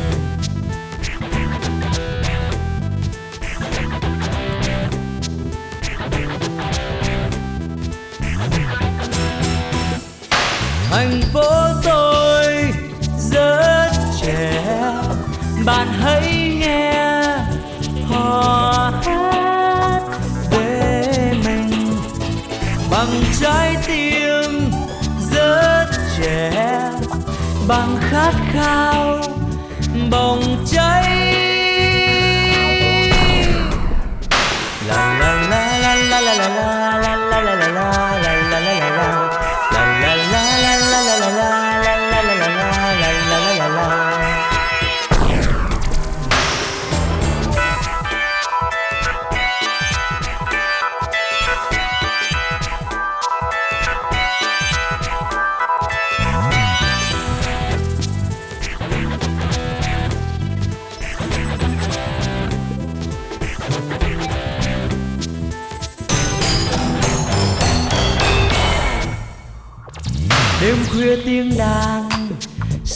xuyến hàng me có người lính trẻ, nhớ người bạn gái, ngồi đàn một mình.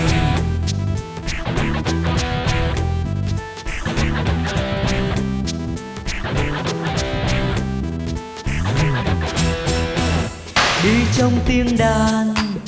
thành phố tình ca, thấy mình bóng trẻ, ôm đàn tôi hát, hoa cùng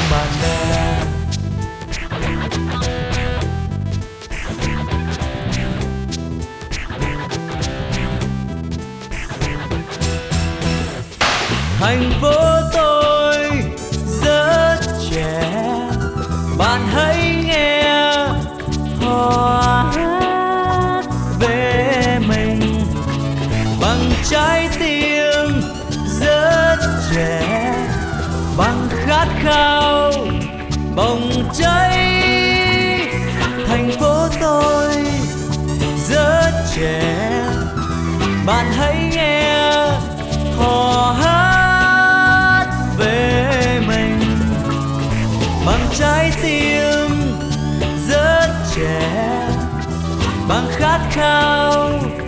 bồng cháy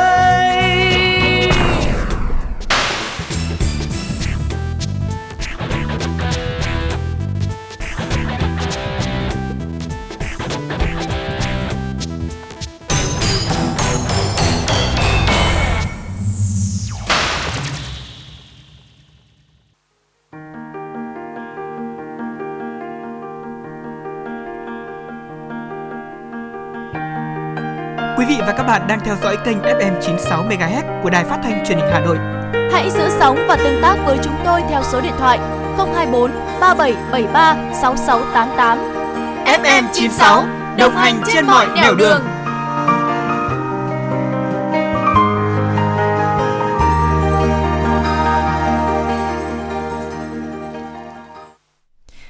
thính giả thân mến, quay trở lại với chuyển động Hà Nội trưa cùng với Thùy Linh và Phương Nga. Bây giờ thì chúng tôi xin được gửi tới quý vị những thông tin mới nhất do phóng viên của chúng tôi mới cập nhật. Thưa quý vị, ngày hôm nay, Quốc hội tiếp tục thảo luận trực tuyến về các báo cáo công tác của Tránh án Tòa án Nhân dân tối cao, Viện trưởng Viện Kiểm sát Nhân dân tối cao, công tác phòng chống tội phạm và vi phạm pháp luật, công tác thi hành án, công tác phòng chống tham nhũng năm 2021 dự thảo nghị quyết về tổ chức phiên tòa trực tuyến. Đây là nội dung đã được các đại biểu Quốc hội thảo luận trực tuyến trong ngày hôm qua. Qua thảo luận, các đại biểu cơ bản tán thành và đánh giá cao những kết quả đã đạt được của cùng kỳ năm nay so với cùng kỳ năm trước về những tiến bộ, hạn chế, tồn tại và nguyên nhân trong bối cảnh tình hình dịch bệnh của những tháng cuối năm. Các ý kiến nêu rõ, năm 2020 và 9 tháng đầu năm 2021, đất nước bị ảnh hưởng nặng nề của đại dịch COVID-19. Trong bối cảnh đó, Đảng, Nhà nước, Quốc hội, Mặt trận Tổ quốc Việt Nam, các ngành, đoàn thể và nhân dân đã triển khai thực hiện nhiều hoạt động về chính trị, kinh tế, văn hóa xã hội, đối ngoại, an ninh quốc phòng và đạt được những kết quả quan trọng.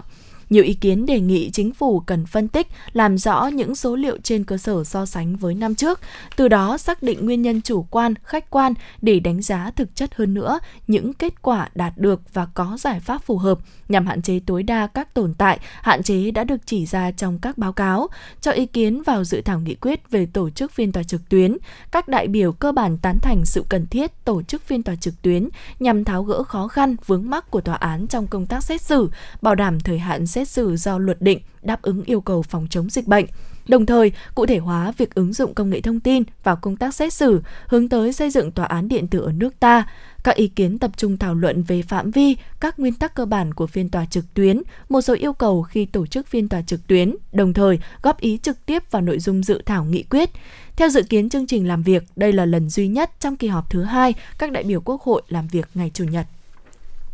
Văn phòng Chính phủ vừa ban hành thông báo kết luận của Thủ tướng Chính phủ Phạm Minh Chính tại hội nghị của Chính phủ về công tác xây dựng hoàn thiện thể chế. Thông báo nêu rõ bên cạnh những kết quả đạt được, công tác xây dựng hoàn thiện thể chế, tổ chức thi hành pháp luật vẫn còn một số tồn tại hạn chế. Trong thời gian tới, Chính phủ, Thủ tướng Chính phủ yêu cầu các bộ ngành địa phương nghiêm túc thực hiện đồng bộ một số nhiệm vụ, giải pháp trọng tâm, quán triệt chủ trương của Đảng về hoàn thiện đồng bộ thể chế phát triển là đột phá đầu tiên trong ba đột phá chiến lược, thực hiện những giải pháp đổi mới mạnh mẽ, toàn diện hơn nữa, đổi mới công tác lãnh đạo, chỉ đạo việc xây dựng và thi hành pháp luật theo hướng thực chất hơn, bám sát và phù hợp với thực tiễn các bộ ngành địa phương cần phối hợp chặt chẽ với các cơ quan của Đảng, Quốc hội trong việc hoạch định các chiến lược trong lĩnh vực pháp luật, tư pháp, xây dựng đề án định hướng chương trình xây dựng pháp luật nhiệm kỳ Quốc hội 15, nghiên cứu đề xuất các giải pháp tăng cường sự lãnh đạo của Đảng đối với công tác này, Thủ tướng Chính phủ yêu cầu các đồng chí bộ trưởng, thủ trưởng cơ quan ngang bộ, cơ quan thuộc chính phủ, chủ tịch Ủy ban nhân dân các cấp,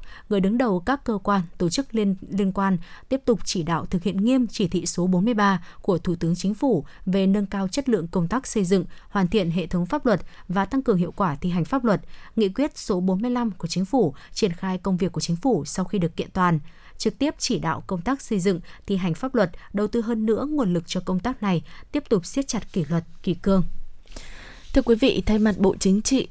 Ủy viên Bộ Chính trị, Thường trực Ban Bí thư Võ Văn Thường vừa ký quyết định số 35 ban hành quy trình giải quyết khiếu nại kỷ luật Đảng của Ban chấp hành Trung ương. Bộ Chính trị, Ban Bí thư quyết định này thay thế quyết định số 321 của Bộ Chính trị khóa 10.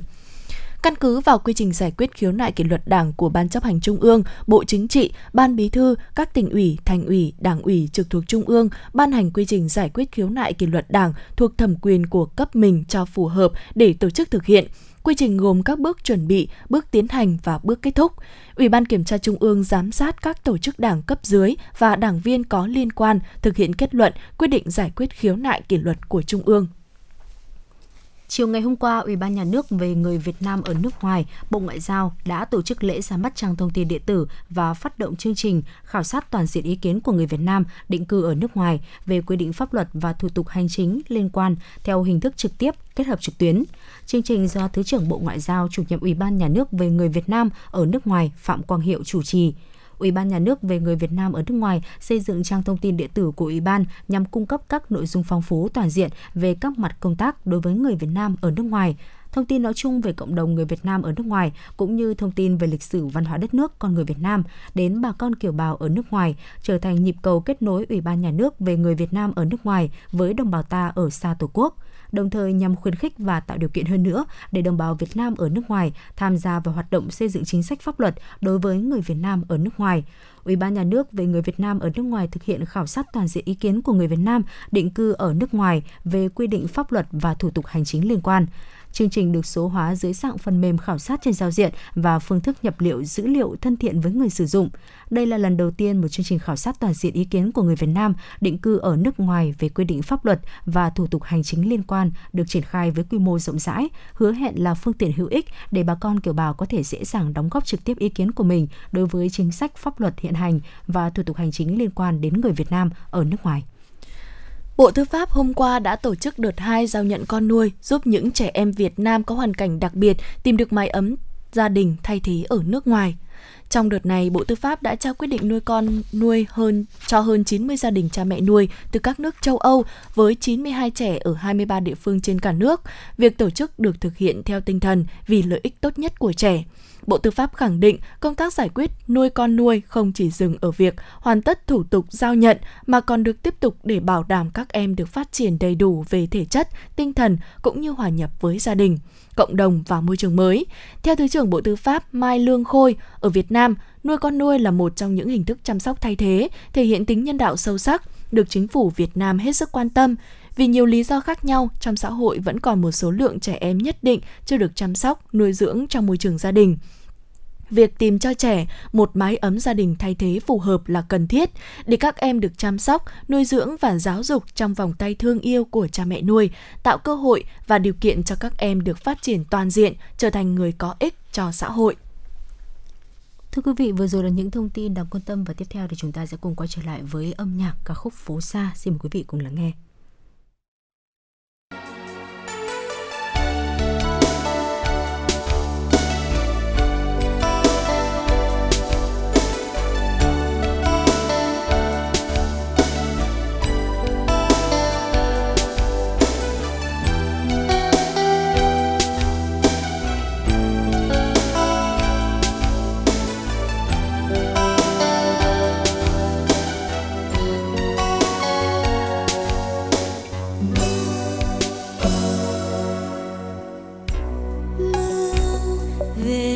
Trên khúc hát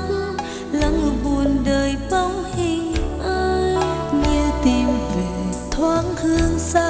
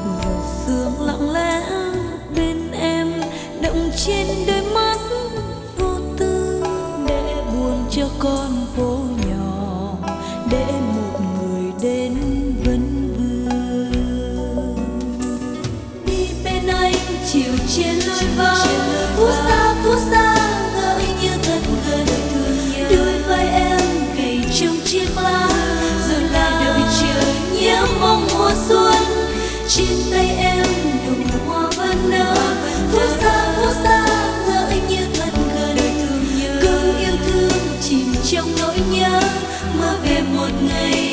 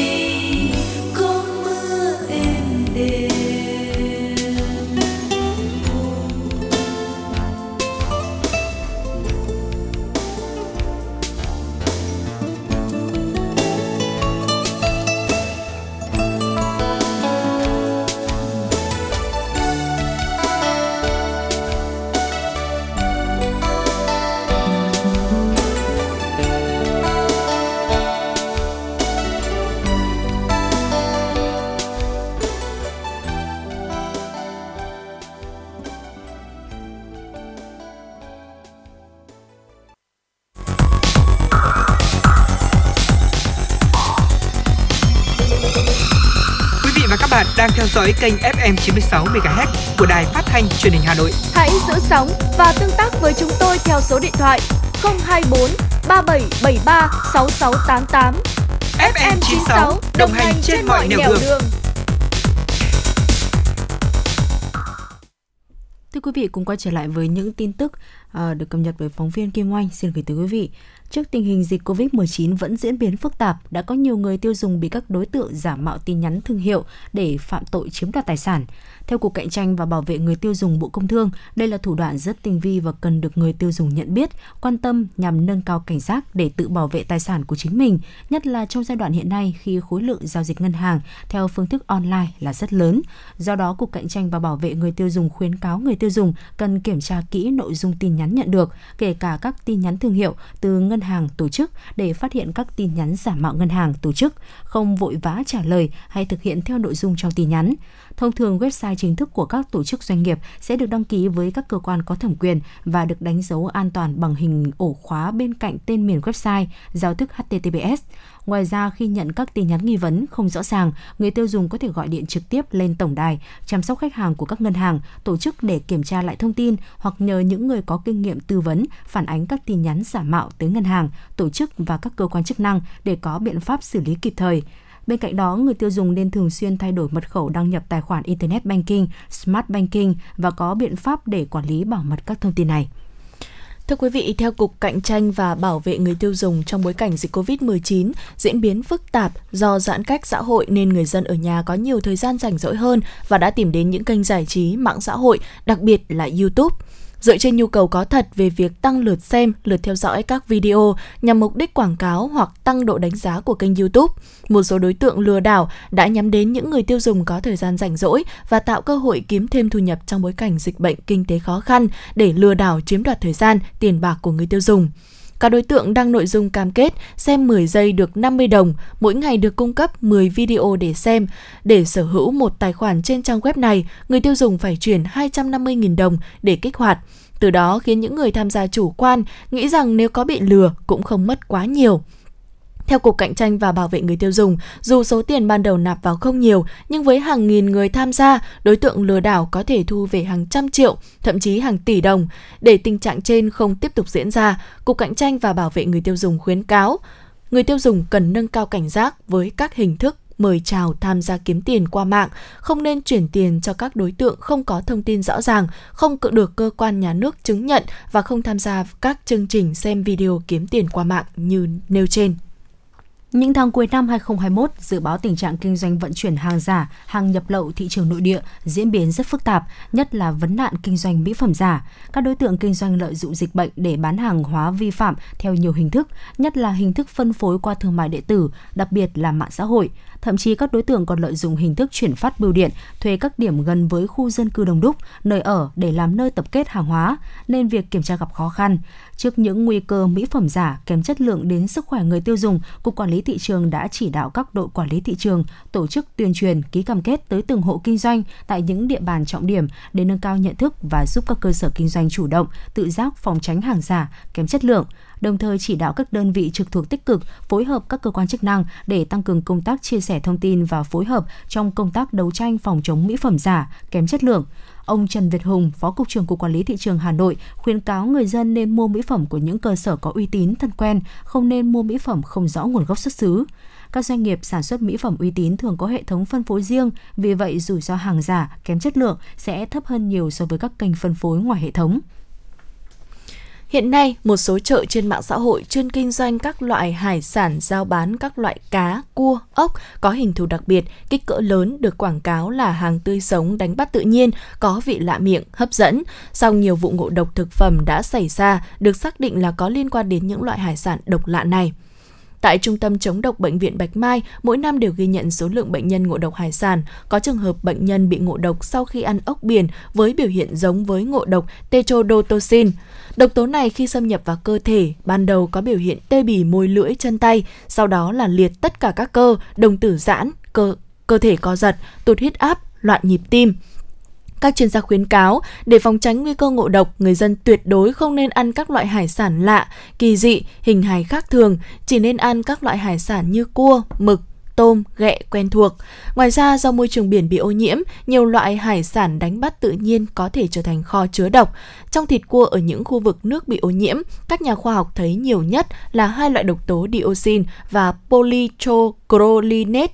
binphenin gây phát ban ở da suy giảm hệ miễn dịch, rối loạn thần kinh, làm tổn thương gan, làm tăng nguy cơ ung thư, thậm chí tăng nguy cơ sinh con khuyết tật bẩm sinh ở phụ nữ mang thai và ảnh hưởng đến sự phát triển của trẻ nhỏ.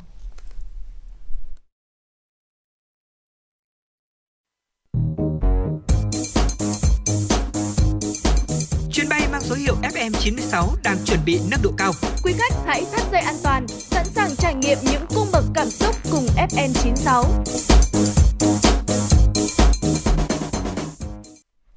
Thưa quý vị thính giả, Thăng Long Hà Nội với truyền thống ngàn năm văn hiến đã được người dân cả nước ca ngợi với những nét đẹp trong tính cách, hào hoa, phong nhã, thành lịch. Những nét đẹp về tính cách của người Hà Nội được hình thành dần từ bao nhiêu đời người dân Thăng Long Hà Nội là cách cư xử của người dân ở đất kinh đô thủ đô với những điều kiện sống và hoạt động ở trình độ cao, tiến bộ là nơi đại diện của cả nước trong giao tiếp với các người nước ngoài. Do đó, tính cách văn minh, thanh lịch là tất yếu phải có đối với người dân ở thủ đô, là yêu cầu với mỗi người sống tại thủ đô Hà Nội. Ngay sau đây, xin mời quý vị thính giả cùng với MC Lê Thông trò chuyện với các vị khách mời của chương trình xoay quanh vấn đề nếp sống văn hóa người Hà Nội, đôi điều bàn luận. Kính chào quý vị và các bạn. chẳng thơm cũng thể hoa nhài, dẫu không thanh lịch cũng người Tràng An. Có thể nói Thăng Long Hà Nội là vùng đất ngàn năm văn vật và người Tràng An vốn có truyền thống thanh lịch từ xa xưa. Trong tiến trình đồng hành cùng với lịch sử của dân tộc, văn hóa lối sống người Tràng An đã không ngừng được hùn đúc, bồi đắp qua nhiều thế hệ. Đây cũng chính là dòng chảy liên tục và bền vững, tạo nên một diện mạo văn hóa hết sức độc đáo của người Hà Nội. Hiện nay dưới tác động mạnh mẽ của nền kinh tế thị trường và hội nhập kinh tế quốc tế, những thói quen, lề lối, chuẩn mực giao tiếp của người Hà Nội đã và đang có những biến đổi. Và để giúp cho quý vị thính giả có cái nhìn rõ hơn về vấn đề này, chúng tôi xin mời quý vị và các bạn cùng lắng nghe những chia sẻ của các vị khách mời trong chương trình tọa đàm với chủ đề Nếp sống văn hóa của người Hà Nội, đôi điều bàn luận. Tham gia chương trình ngày hôm nay, Lê Thông xin được trân trọng giới thiệu các vị khách mời. Tiến sĩ Nguyễn Viết Trức, nguyên phó chủ nhiệm Ủy ban Văn hóa Giáo dục, Thanh thiếu niên và Nhi đồng của Quốc hội. Xin được trân trọng giới thiệu nhà văn Nguyễn Trường Quý. Chúng tôi cũng xin được trân trọng giới thiệu nhà nghiên cứu, nhà sưu tầm Tạ Thu Phong. Và tham gia chương trình hôm nay xin được trân trọng giới thiệu Thạc sĩ giảng viên văn hóa Nguyễn Phương Hùng. Dạ vâng, một lần nữa thay mặt cho những người thực hiện chương trình, xin được cảm ơn các vị khách mời đã tham gia buổi tọa đàm ngày hôm nay. Thưa quý thính giả cùng các vị khách mời, trong cuốn sách Hà Nội Thanh Lịch, nhà văn hóa Hoàng Đạo Thúy đã viết Người Tràng An rõ ràng là người cần cù, cứng rắn, vẻ thanh lịch đôi lúc hào hoa, yêu văn, yêu hoa, sành mỹ thuật, ăn mặc đơn sơ và trang nhã, nói lời văn dễ nghe, dễ hòa hợp với bà con phường xóm, hay động lòng vì việc nghĩa, tình người, ghét cay ghét đắng những chuyện tục tằn, kịch cỡm, hạch hoẹ, lố lăng, đề tiện. Người ta tóm cả cái thanh, cái cao, cái lịch sự ẩn ý vào hai chữ thanh lịch. Tuy nhiên, cũng có ý kiến cho rằng Hà Nội ngày nay to hơn, rộng hơn và không thuần khiết như xưa. Người Hà Nội cũng bao hàm nghĩa rộng và vẻ lịch lãm cũng vì thế mà kém đi nhiều. Câu hỏi đầu tiên có lẽ là chúng tôi xin được dành cho nhà văn Nguyễn Trương Quý ạ. Vâng thưa ông, dưới góc nhìn của một nhà văn và cũng là một người dân của Hà Nội, xin ông có thể cho một số nhận xét về lối sống của người Hà Nội hiện nay có điều gì khác so với thời trước, ít nhất là so với thế hệ của ông bà cha mẹ chúng ta. Theo tôi, không gian đô thị Hà Nội hiện đã khác rất nhiều so với thời của cụ Hoàng Đạo Thúy hay là bố mẹ tôi, thậm chí với chính Hà Nội thời tôi còn nhỏ. Không gian tạo ra cơ sở vật chất cho sinh hoạt và quan hệ xã hội của đô thị. Vì thế, lối sống cũng biến đổi để phù hợp với điều kiện sống. Tất nhiên là chúng ta phải nói ngay vào vấn đề chính mà khiến nhiều người bận tâm và chính chúng ta đang ngồi đây để bàn luận. Ấy là sự biến đổi của một nếp sống từng có những dấu ấn được đề cao và được đặt tên là thanh lịch đó chính là vấn đề văn hóa sống, thứ là kết quả của rất nhiều yếu tố, đời sống kinh tế vật chất, nền giáo dục, sự quan tâm của cộng đồng trong việc nuôi một giáo ước về văn minh đô thị chung, các sản phẩm văn hóa giải trí và phúc lợi công cộng cho cư dân. À, Đơn cử trước đây như là chẳng hạn giữa thế kỷ 20, không gian quần cư người Hà Nội chủ yếu là các ngôi nhà phố kiểu phố cổ hay biệt thự, xung quanh là những làng xóm ven đô có hơi hướng gần với nông thôn. Các mô hình gia đình nhiều thế hệ kinh doanh buôn bán, làm người thủ công hay viên chức là hạt nhân cộng đồng. Dấu ấn giáo dục kiểu phương Tây hòa trộn trên nền tư duy đạo đức khổng giáo đã tạo ra một cái hệ thống quy ước về giao tế, chẳng hạn như các điều luật về văn minh đô thị đã có từ rất là sớm. Có thể nói, lúc ấy Hà Nội là một thành phố tương đối đóng. Còn giờ đây thì sao? Hà Nội giờ đây là một kiểu đô thị mở, liên tục phát triển và mở rộng, thu hút người nơi khác đến, các luồng tư duy lưu thông kết nối toàn cầu khiến cho tư duy xã hội luôn luôn là có xu hướng như con lắc dao động vậy với môi trường sống thì uh, theo một báo cáo của doanh nghiệp doanh nghiệp bất động sản ấy, thì nó cho thấy là có đến 13% dân số Hà Nội sống ở chung cư là tỷ lệ cao nhất cả nước. À, trong khi có một nguồn khác, một tờ báo thì lại ước định rằng là gần 1 phần tư dân số Hà Nội sống ở chung cư hay khu tập thể. Nói chung là dù là con số nào thì điều này cũng rất là rất khác so với thế giữa thế kỷ trước. À, lúc đấy thì số chung cư hay khu tập thể có lẽ là gần như đếm như đầu ngón tay vì thế bây giờ là khái niệm phường xóm hay láng giềng đã thay đổi rất nhiều. Các nét đặc trưng của Hà Nội đồng thời như là chợ truyền thống, các phố hàng, các xóm nghề thủ công đang biến mất cũng góp phần làm thay đổi nếp sống. À, qua những cái quan sát và trải nghiệm cá nhân thì tôi nhận thấy người Hà Nội đang có sự xáo trộn với định nghĩa lối sống hay bản sắc của chính mình thay vì là cố gắng duy trì một nếp ánh xạ của cái nếp sống ngày xưa đấy thì giờ đây cư dân tìm cách thích ứng với các lối sống là tiện ích tiêu dùng nhất là các tiện ích công nghệ chi phối nói chung là họ ít tìm đến các giao lưu ngoài đời hơn trước cũng như các vốn văn hóa kinh điển uh, cũng thứ cũng nhường chỗ cho các công cụ truy cập kiến thức rút gọn giản yếu. Để ngay từ thế hệ trẻ đã có một cái cuộc đua tranh để để cố gắng là ừ, tìm cách tiếp cận những kiến thức mang tính chất diện rộng hoặc là những một cái phân khu nào đấy uh, nhỏ hẹp hơn là những quy ước chung vì thế mà cái tiếng nói uh, giao lưu giữa các thế hệ và các cộng đồng là dường như là bị uh, hẹp lại các quy ước và giao tiếp xã hội ứng xử công cộng thì cũng ít nêu cao vấn đề thể hiện được đặc trưng người Hà Nội mà thường là tìm cách dung hòa đa dạng hơn để chấp nhận những đòi hỏi của nhiều bộ phận cư dân hơn. Cảm ơn những chia sẻ vừa rồi của nhà văn Nguyễn Trương Quý ạ. Thưa tiến sĩ Nguyễn Viết Trức, năm 2017, Ủy ban dân thành phố Hà Nội đã ban hành hai bộ quy tắc ứng xử rất quan trọng, đó là quy tắc ứng xử của cán bộ, công chức, viên chức và người lao động trong cơ quan thuộc thành phố Hà Nội. Thứ hai là quy tắc ứng xử nơi công cộng trên địa bàn thành phố Hà Nội. Vậy xin ông có thể cho biết là việc triển khai hai bộ quy tắc trên đã đi vào thực tế đời sống như thế nào và đạt được hiệu quả ra sao? Theo ông thì có điểm gì khó khăn và vướng mắc mà chúng ta cần rút kinh nghiệm ạ? Trước tiên phải đánh giá cao cái tinh thần và cái cách làm rất là quyết tâm của lãnh đạo và các cơ quan chức năng của thành phố Hà Nội. Bởi vì cái việc ừ, ứng xử thế nào mà đưa thành một bộ quy tắc quả thật là rất khó chứ không phải đơn giản còn đưa nó vào trong hoạt động thực tiễn thì có thể nói càng khó hơn bởi vì những cái đường ăn ý ở những cái phép ứng xử của con người ấy, đôi khi nó không phải giống nhau ở người này hay người kia được. Nó không thể nào mà có cái quy định đến cái mức độ chi tiết để là thế này thế kia. Thế nhưng mà không nếu không chi tiết thì quy tắc ừ, nó sẽ khó vào cuộc sống. Bây giờ thì thực ra thì chưa có một cái cuộc gọi là khảo sát để đánh giá một cách cụ thể. Ừ, với cái con mắt nhìn cá nhân của tôi thì cũng có thể là phiến diện chăng. Nhưng mà tôi ấy, thì tôi cho rằng là đã có những cái tác dụng rất là cụ thể, rất là tốt. Người hà nội đã biết rằng ừ, cái việc này làm là dở, cái việc kia làm là hay. Thậm chí là biết lên án, biết khó chịu với những cái hành vi, những cái cách ứng xử không chuẩn mực của những cái thành viên khác trong xã hội, trong cộng đồng. Thì như thế là đã có một cái nhận thức bước tiến về trong nhận thức ứng xử thế nào là đúng. Ừ, thế còn tôi nghĩ rằng là sau từ năm ờ, 17 đến giờ cũng được 5 năm rồi có lẽ là cũng cần phải có một cái cuộc sơ kết tổng kết đánh giá một cách toàn diện để xem nó đi vào cuộc sống như thế nào. Tôi cho rằng cái khó khăn nhất ấy là duy trì kiểm soát được nó kiểm tra được nó. Thế kiểm tra thế nào? Bây giờ chẳng nhẽ đi ra ngoài đường đi theo từng người một xem ở nơi công cộng người ta ứng xử thế nào hay sao? Cái khó khăn là trong các cơ quan thì đôi khi thì là ứng xử với nhau rất là tốt. Khi mà cơ quan đoàn kết thì chắc là ứng xử với nhau không có vấn đề gì từ ăn mặc cho đến thái độ cho đến lời nói. Thế nhưng mà ở những cái chỗ mà đã không đoàn kết ấy, thì chắc là cái bộ quy tắc này nó cũng không phải dễ dàng. Tôi thì tôi có thể nói là cũng không nên đặt vấn đề quá nặng nề bởi vì cái văn hóa có một cái gì đấy độc lập tương đối so với các lĩnh vực khác. Nhưng mà nó cũng có mối quan hệ rất biện chứng với chính trị với kinh tế với xã hội. Cho nên là không phải là thực hiện cái bộ quy tắc ứng xử một mình mà tất cả các lĩnh vực khác. Văn hóa phải thấm sâu vào mọi lĩnh vực mà. Chính trị trong kinh tế cũng phải thể hiện được cái nét văn hóa ở trong đây Vâng, xin được cảm ơn tiến sĩ Nguyễn Viết Chức. Vẫn liên quan đến câu hỏi về bộ quy tắc ứng xử, tôi xin được dành câu hỏi tiếp theo cho nhà nghiên cứu và siêu tầm Tạ Thu Phong. Dạ vâng thưa ông, được biết ông là một nhà nghiên cứu và sưu tầm nhiều tư liệu quý giá về Hà Nội xưa. Ông có thể cho quý vị thính giả được biết là vấn đề quy tắc ứng xử xưa kia của người Hà Nội đã được đặt ra như thế nào được không ạ? À, vâng, xin chào MC Lê Thông và quý thính giả của Đài Phát thanh và Truyền hình Hà Nội.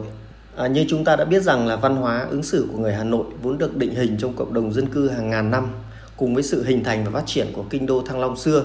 thì có thể nói rằng là ở đất Kinh Kỳ thì người Tràng An xưa được hấp thụ văn hóa theo nền nếp lễ giáo. Việc dạy con ở trong mỗi một gia đình của người Hà Nội ngày xưa là rất cẩn trọng và tỉ mỉ. Họ dạy con về à, hiếu, đễ, về chung với nước, tín với bạn hay là dạy về liêm sỉ, tức là liêm là trong sạch, sỉ là biết xấu hổ. À, ngoài ra họ còn dạy những cái tinh thần bác ái, thương yêu của đạo Phật hay là cái nếp thanh cao lối sống trong sạch của đạo lão thì từ đó đã hình thành một văn hóa một phong cách của người tràng an thanh lịch trong cộng đồng dân cư và được uh, tồn tại lưu truyền từ đời nọ sang đời kia. Thì uh, đến sau cách mạng tháng 8 thì trong bộn bề công việc rất là cấp bách vào thời điểm đó nhưng chủ tịch Hồ Chí Minh vẫn dành sự quan tâm lớn cho việc xây dựng nếp sống của người Hà Nội. À, chúng ta biết rằng ở thời điểm đó đã có một cái ủy ban về đời sống mới họ đưa ra các à, phong trào phát động về tẩy trừ mê tín dị đoan hay là vận động ăn mặc giao tiếp theo lối sống mới. Sau này vào bước vào những cái năm à, thập niên 60 trong cái kỳ họp tháng 10 năm 1968 thì Hội đồng nhân dân thành phố khóa 4 cũng đã thông qua một bản quy ước về nếp sống văn minh, đề ra các nguyên tắc cơ bản về phong cách sinh hoạt của cá nhân, tập thể, gia đình và hướng dẫn nhân dân thi hành. Và cái bản quy ước này được chính Chủ tịch Hồ Chí Minh là người góp ý vào cái bản dự thảo. Và tiếp sau đó thì Hội đồng Nhân dân thành phố cũng đã thông qua hai bản quy tắc về an toàn giao thông, vệ sinh và trật tự công cộng. Như vậy chúng ta thấy rằng là vào năm 1968 thì lần đầu tiên Hà Nội đưa ra một cái bản quy ước, quy tắc về giao tiếp, về ứng xử, về nếp sống văn minh. Và sau khi hòa bình lập lại đến năm 1973 thì Hội đồng Nhân dân đã ra nghị quyết về mở cuộc vận động xây dựng gia đình năm tốt, khối phố, khối xóm văn minh. Thì từ đó cho chúng ta thấy rằng là trong lịch sử từ xa xưa hay là trong những giai đoạn lịch sử cận đại, hiện đại ngày nay thì vấn đề xây dựng nếp sống mới luôn được các cấp chính quyền quan tâm cũng như luôn được các thể chế nhà nước quan tâm và việc hình thành và xây dựng một nếp sống mới của người Hà Nội luôn được duy trì, tồn tại, phát triển cho đến tận ngày nay. Dạ vâng, xin được cảm ơn ông Tạ Thu Phong. Thưa quý vị, đã có nhiều nhận xét rằng ngày nay đời sống kinh tế và tinh thần của người dân ngày một nâng cao, nhưng văn hóa ứng xử trong cộng đồng có vẻ như là chưa tương xứng. Đặc biệt, nơi công cộng ngày càng cho thấy nhiều mặt trái của văn hóa ứng xử. Đôi khi chỉ cần một va chạm rất nhỏ thôi thì người ta cũng có thể lăng mạ, thậm chí là dùng tay chân với nhau. Dường như ngày nay thì người ta nóng nảy, ít thân thiện với nhau hơn. À vậy thưa nhà văn Nguyễn Trương Quý thân mến, quan điểm của ông về vấn đề này như thế nào ạ? Như tôi đã trình bày ở trên ấy, thì đô thị Hà Nội giờ đây là một đô thị mở. Cư dân luôn luôn cố gắng hòa vào dòng lưu thông mạng toàn cầu cũng như là của các tương tác xã hội ảo. Tuy nhiên là họ đang uh, chịu quá nhiều sức ép từ sức ép của đời sống đô thị chật trội, vấn nạn giao thông, ùn tắc, các vấn đề về nước sạch, rác thải, rồi là vấn đề vệ sinh chung của cạnh tranh công việc của rất nhiều sự thiếu vắng các loại lợi công cộng như là công viên mặt nước nơi vui chơi giải trí xanh sạch đẹp chúng ta không thể nêu cao những bộ quy tắc ứng xử hay các khẩu hiệu nói chung khi mà không thực sự đi từ vấn đề môi trường sống hay là cái điều kiện sống của cư dân. Chẳng hạn như vấn đề cư trú sở hữu nhà đất, giấy tờ, sở hữu sổ đỏ. Theo tôi hiểu là một nỗi ám ảnh của rất đông dân cư. Thêm vào đó là sự vận hành rối rắm và đôi khi quan liêu của các cấp chính quyền địa phương hay hay là các cơ quan chức năng ấy, thực sự là tạo ra một thành kiến không tốt cho người dân một đô thị bền vững và vận hành hợp lý vì điều kiện sống lý tưởng cho số đông cư dân thì mới có thể khiến cho họ đạt được sự đồng thuận về nhiều mặt trong đó có ứng xử người ta ứng xử kém nơi công cộng bởi nhiều yếu tố từ giáo dục buông lỏng từ thuở nhỏ từ sự ức chế của nhiều điều kiện sống không được như ý từ việc thi hành luật và quy định chưa nghiêm cũng như các quy định rất thiếu hợp lý. Thử liên hệ các đô thị khác, họ không gặp phải vấn đề ấy là vì sao? Chắc chắn không phải vì bản chất cư dân Hà Nội lại kém cỏi hơn cư dân các nơi đó. Nói chung là đừng đổ lỗi cho hành vi cư dân nói chung mà có lẽ là nên có những nghiên cứu và triển khai thật sự nghiêm túc, đặt cư dân vào trung tâm, đặt những cái hành vi sống gọi là thường thức vào trung tâm thay vì là chúng ta dình dang những cái chương trình hay là các cái quy chuẩn thiếu sát với thực tế. Vâng, xin được cảm ơn nhà văn Nguyễn Trương Quý. Dạ vâng, thưa thạc sĩ Nguyễn Phương Hùng, như tôi được biết là trong khoảng 2 thập niên trở lại đây thì xuất hiện một khái niệm mới, đó là Hà Nội học và bộ môn Hà Nội học đã được đưa vào giảng dạy trong một số trường đại học. Là một giảng viên đã từng nhiều năm giảng dạy bộ môn này rồi thì ông có thể cho quý vị thính giả biết vấn đề văn hóa ứng xử, hành vi lối sống có được đề cập trong bộ môn này không? Ờ, giáo trình đã được sinh viên đón nhận tiếp thu như thế nào? À, xin chào MC Lê Thông, xin chào quý thính giả của Đài Phát thanh Truyền hình Hà Nội. Từ năm 2012 thì chúng ta cũng biết là lúc đó có bộ luật mới đó là luật thủ đô thì đồng thời ở thời điểm đó có một số trường học ở Hà Nội đã tiến hành tổ chức giảng dạy cái môn Hà Nội học. Tôi có tham gia giảng dạy môn Hà Nội học tại trường cao đẳng nghệ thuật Hà Nội. Thì môn Hà Nội học là một môn giảng dạy rất nhiều về vấn đề, nhiều vấn đề về Hà Nội. Từ vấn đề lịch sử, tên gọi của Hà Nội qua các thời kỳ, vấn đề địa dư Hà Nội, vấn đề con người Hà Nội, những di sản văn hóa vật thể, phi vật thể, cho đến những vấn đề quy hoạch tổ chức phát triển, định hướng phát triển của Hà Nội trong tương lai. Thì trong cái phần giảng về Hà Nội, những ứng xử, nếp sống, phong tục, tập quán của người Hà Nội được nói ở rất nhiều phần. Trong đó nói nhiều hơn cả là ở phần giảng về người Hà Nội, người Tràng An và phần giảng về di sản, phi vật thể. Ở phần giảng đó thì các em sinh viên sẽ được tiếp cận về lời ăn tiếng nói, về phong tục tập quán, về những ứng xử để tạo nên cái gọi là người Tràng An thanh lịch thì sinh viên nghệ thuật Hà Nội, sau này các em được đào tạo để sau này trở thành những người hoạt động trong lĩnh vực văn hóa nghệ thuật, các em có thể trở thành những người nghệ sĩ phục vụ cho công chúng ở thủ đô. Vì thế là các em rất yêu thích khi học cái môn này. Các em có thể đã từng hát những bài hát về Hà Nội, các em có thể đã từng xem và có thể sau này đóng bộ phim về người Hà Nội. Các em có thể xem những cái bức tranh của họa sĩ Bùi Xuân Phái. Các em có thể đã được đi tìm hiểu ở các di tích tham quan. Nhưng mà để hiểu một cách tường tận thì có nhiều em chưa được biết. Chính vì thế khi được nghe giảng về Hà Nội học về những cái mà sau này sẽ tạo nên những cái giá trị cho cái tác phẩm đó thì các em ấy rất là yêu thích. Chính vì thế các em rất nhiều em rất say mê khi nghe giảng và nhiều em cũng đặt lại những câu hỏi để tìm hiểu lại những vấn đề mà các em chưa được biết. Vâng ạ, xin cảm ơn ông Nguyễn Phương Hùng. Kính thưa quý vị thính giả, như chúng tôi đã đề cập ở trên, người Hà Nội trong khoảng gần 3 thập niên qua đã hiện đại hơn rất nhiều. Thế nhưng trong sự chuyển biến ấy, đâu đó thì chúng ta thấy xuất hiện sự suy giảm về văn hóa ứng xử, nét thanh lịch dường như không còn dễ thấy như trước kia nữa.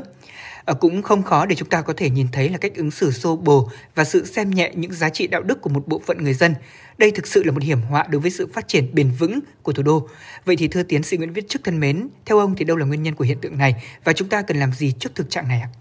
Thực ra để mà nói rằng là bây giờ hình như là cái thanh lịch nó đi đằng nào mất ấy mà thì cũng không phải như thế đâu. Tôi nghĩ rằng là nó không có cái gì gọi là nhất thành bất biến cả. Cái thanh lịch ngày xưa nó không thể nào mà hoàn toàn lại bê vào cái thanh lịch ngày nay được. Thế nhưng mà đúng là cũng còn rất nhiều những cái hiện tượng đáng tiếc là bởi vì vốn ở thủ đô phải văn minh, phải thanh lịch, thì chỉ cần một vài hiện tượng thôi đã trở thành rất nhiều rồi. Tranh cướp nhau, thế rồi nào là bạo lực, cái đấy vẫn còn,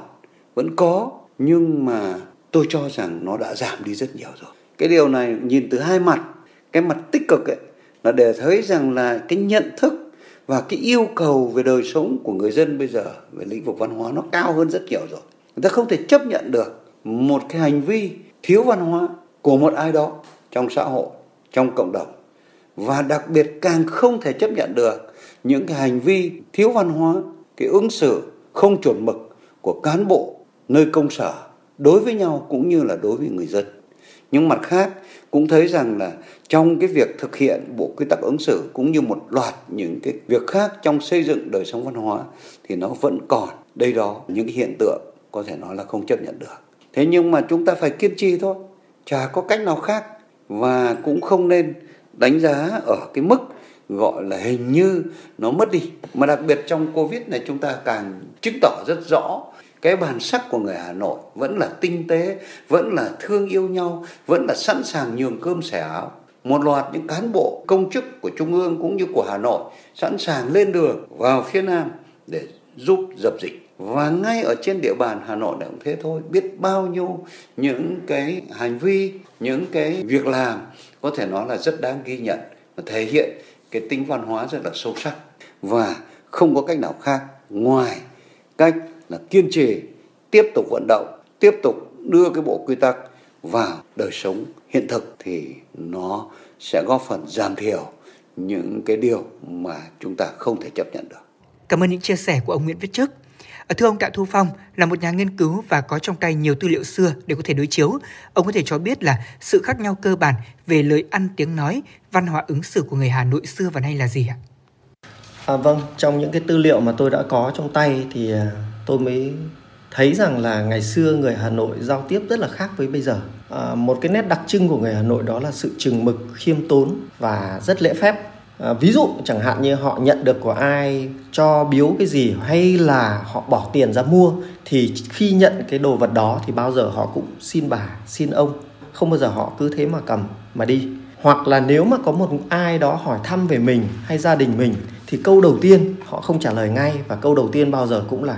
cảm ơn ông bà bác đã hỏi thăm. Tôi còn nhớ có một câu chuyện như thế này. Có một lần thì một chàng trai trẻ mượn một cái cây bút của một cụ già ngồi viết. Sau khi viết xong thì ờ, chàng trai trẻ trả lại cây bút và không nói câu nào. Thì người con trai của cụ già lúc đó đứng ở bên cạnh mới quay lại hỏi chàng trai, anh nói gì cơ ạ? Chàng trai nói, không. Thì ờ, người con trai của cụ già nói tiếp là, tôi tưởng anh nói lời cảm ơn bố tôi kia đấy và chính cái câu nói này thì khiến cho chàng trai trẻ rất xấu hổ. Thì qua câu chuyện này trên báo mà tôi đã đọc được thì mới thấy rằng là ngày xưa người Hà Nội người ta rất là nhẹ nhàng với nhau. Trong trường hợp họ không hài lòng thì họ cũng rất nhẹ nhàng. Thì đó là một trong cái đức tính của người Hà Nội. Thường thì chúng ta biết rằng là ở những cái lối nói xưa, có thể bây giờ chúng ta thấy rằng là hơi sáo. Nhưng ví dụ như lối nói xưa thì thường người Hà Nội hay có những cái câu không dám không dám ạ, xin chào ạ hay không dám, không có gì ạ. Họ bao giờ cũng đệm thêm những câu ạ vào đó và thể hiện một sự rất là tôn kính đối với người giao tiếp, người nói chuyện. Thì bây giờ thì à, chắc là chúng ta ra đường, chúng ta gặp mọi người thì chúng ta cũng thấy rằng là lối nói được lược hóa và giảm tiện đi rất nhiều. Họ nói ngắn gọn và chính sự ngắn gọn này đôi khi trở thành cộc lốc. Và đâu đó thì thấy rằng là những cái từ như cảm ơn, xin lỗi, không dám ạ thì dần dần đã vắng bóng dần trong cái lời ăn tiếng nói của những người mà được sống ở Hà Nội bây giờ thì đó cũng là một điều rất đáng phải suy nghĩ. Xin được cảm ơn ông Tạ Thu Phong. Câu hỏi cuối cùng trong chương trình ngày hôm nay chúng tôi xin được dành cho thạc sĩ giảng viên Nguyễn Phương Hùng.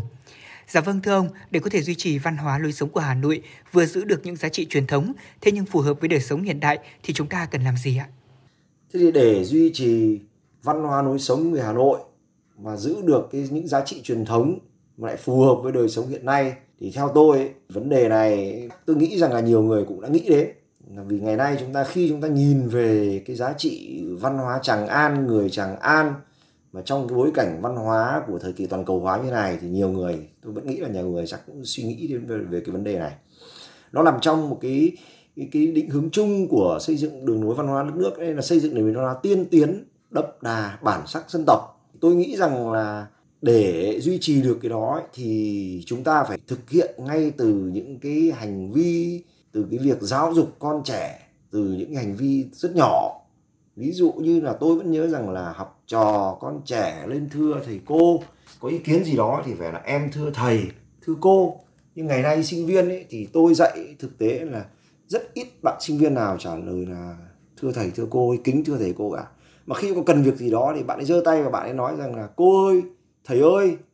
thì tôi cho rằng là ngay cần phải điều chỉnh, phải nhắc nhở ngay từ những cái việc rất nhỏ như vậy. Hay như là đi lên lớp, đi học, từ những cái việc rất nhỏ trong chuyện thưa gửi, từ việc đi lại là chúng ta cần phải có những cái để ý, tự mình rèn rũa chú ý bản thân mình trừ trong hành vi lời nói, cho đến những cái việc để ý sang cả người khác, đặc biệt là với trẻ nhỏ. Thì tôi nghĩ rằng dần dần sẽ tạo ra được một cái nếp sinh hoạt tạo chung trong cái, cái cộng đồng một cái hành vi ứng xử mang cái giá trị là văn hóa của người Tràng An.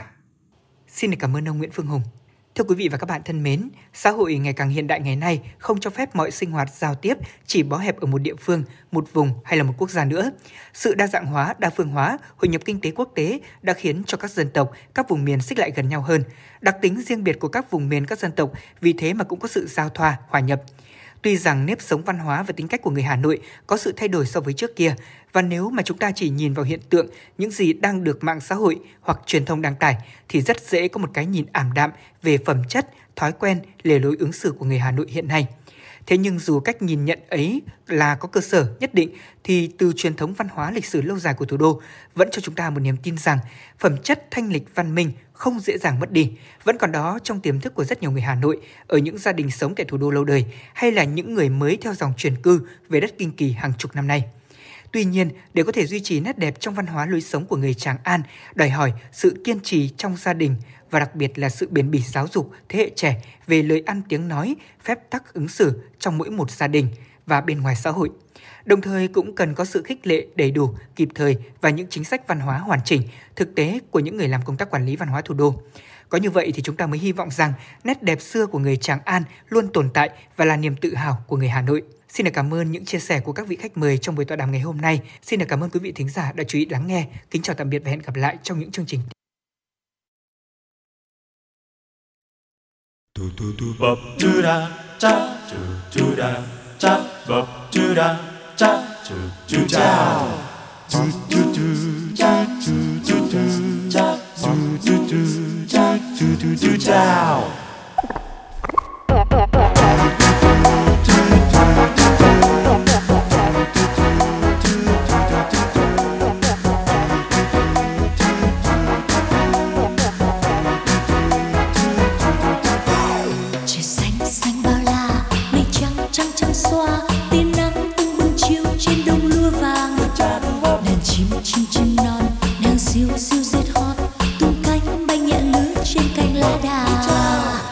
xa xa xa xa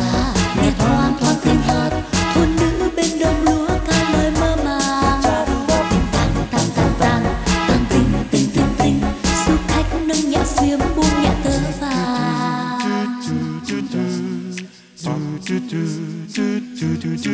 hỡi nắng ngày xưa.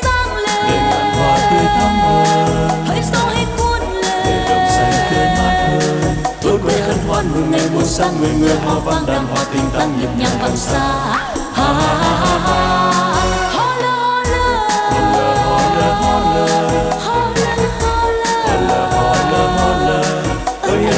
Còn gì đẹp tươi còn gì mừng vui bằng ngày mùa mới gặp về thành thơi. La la la la la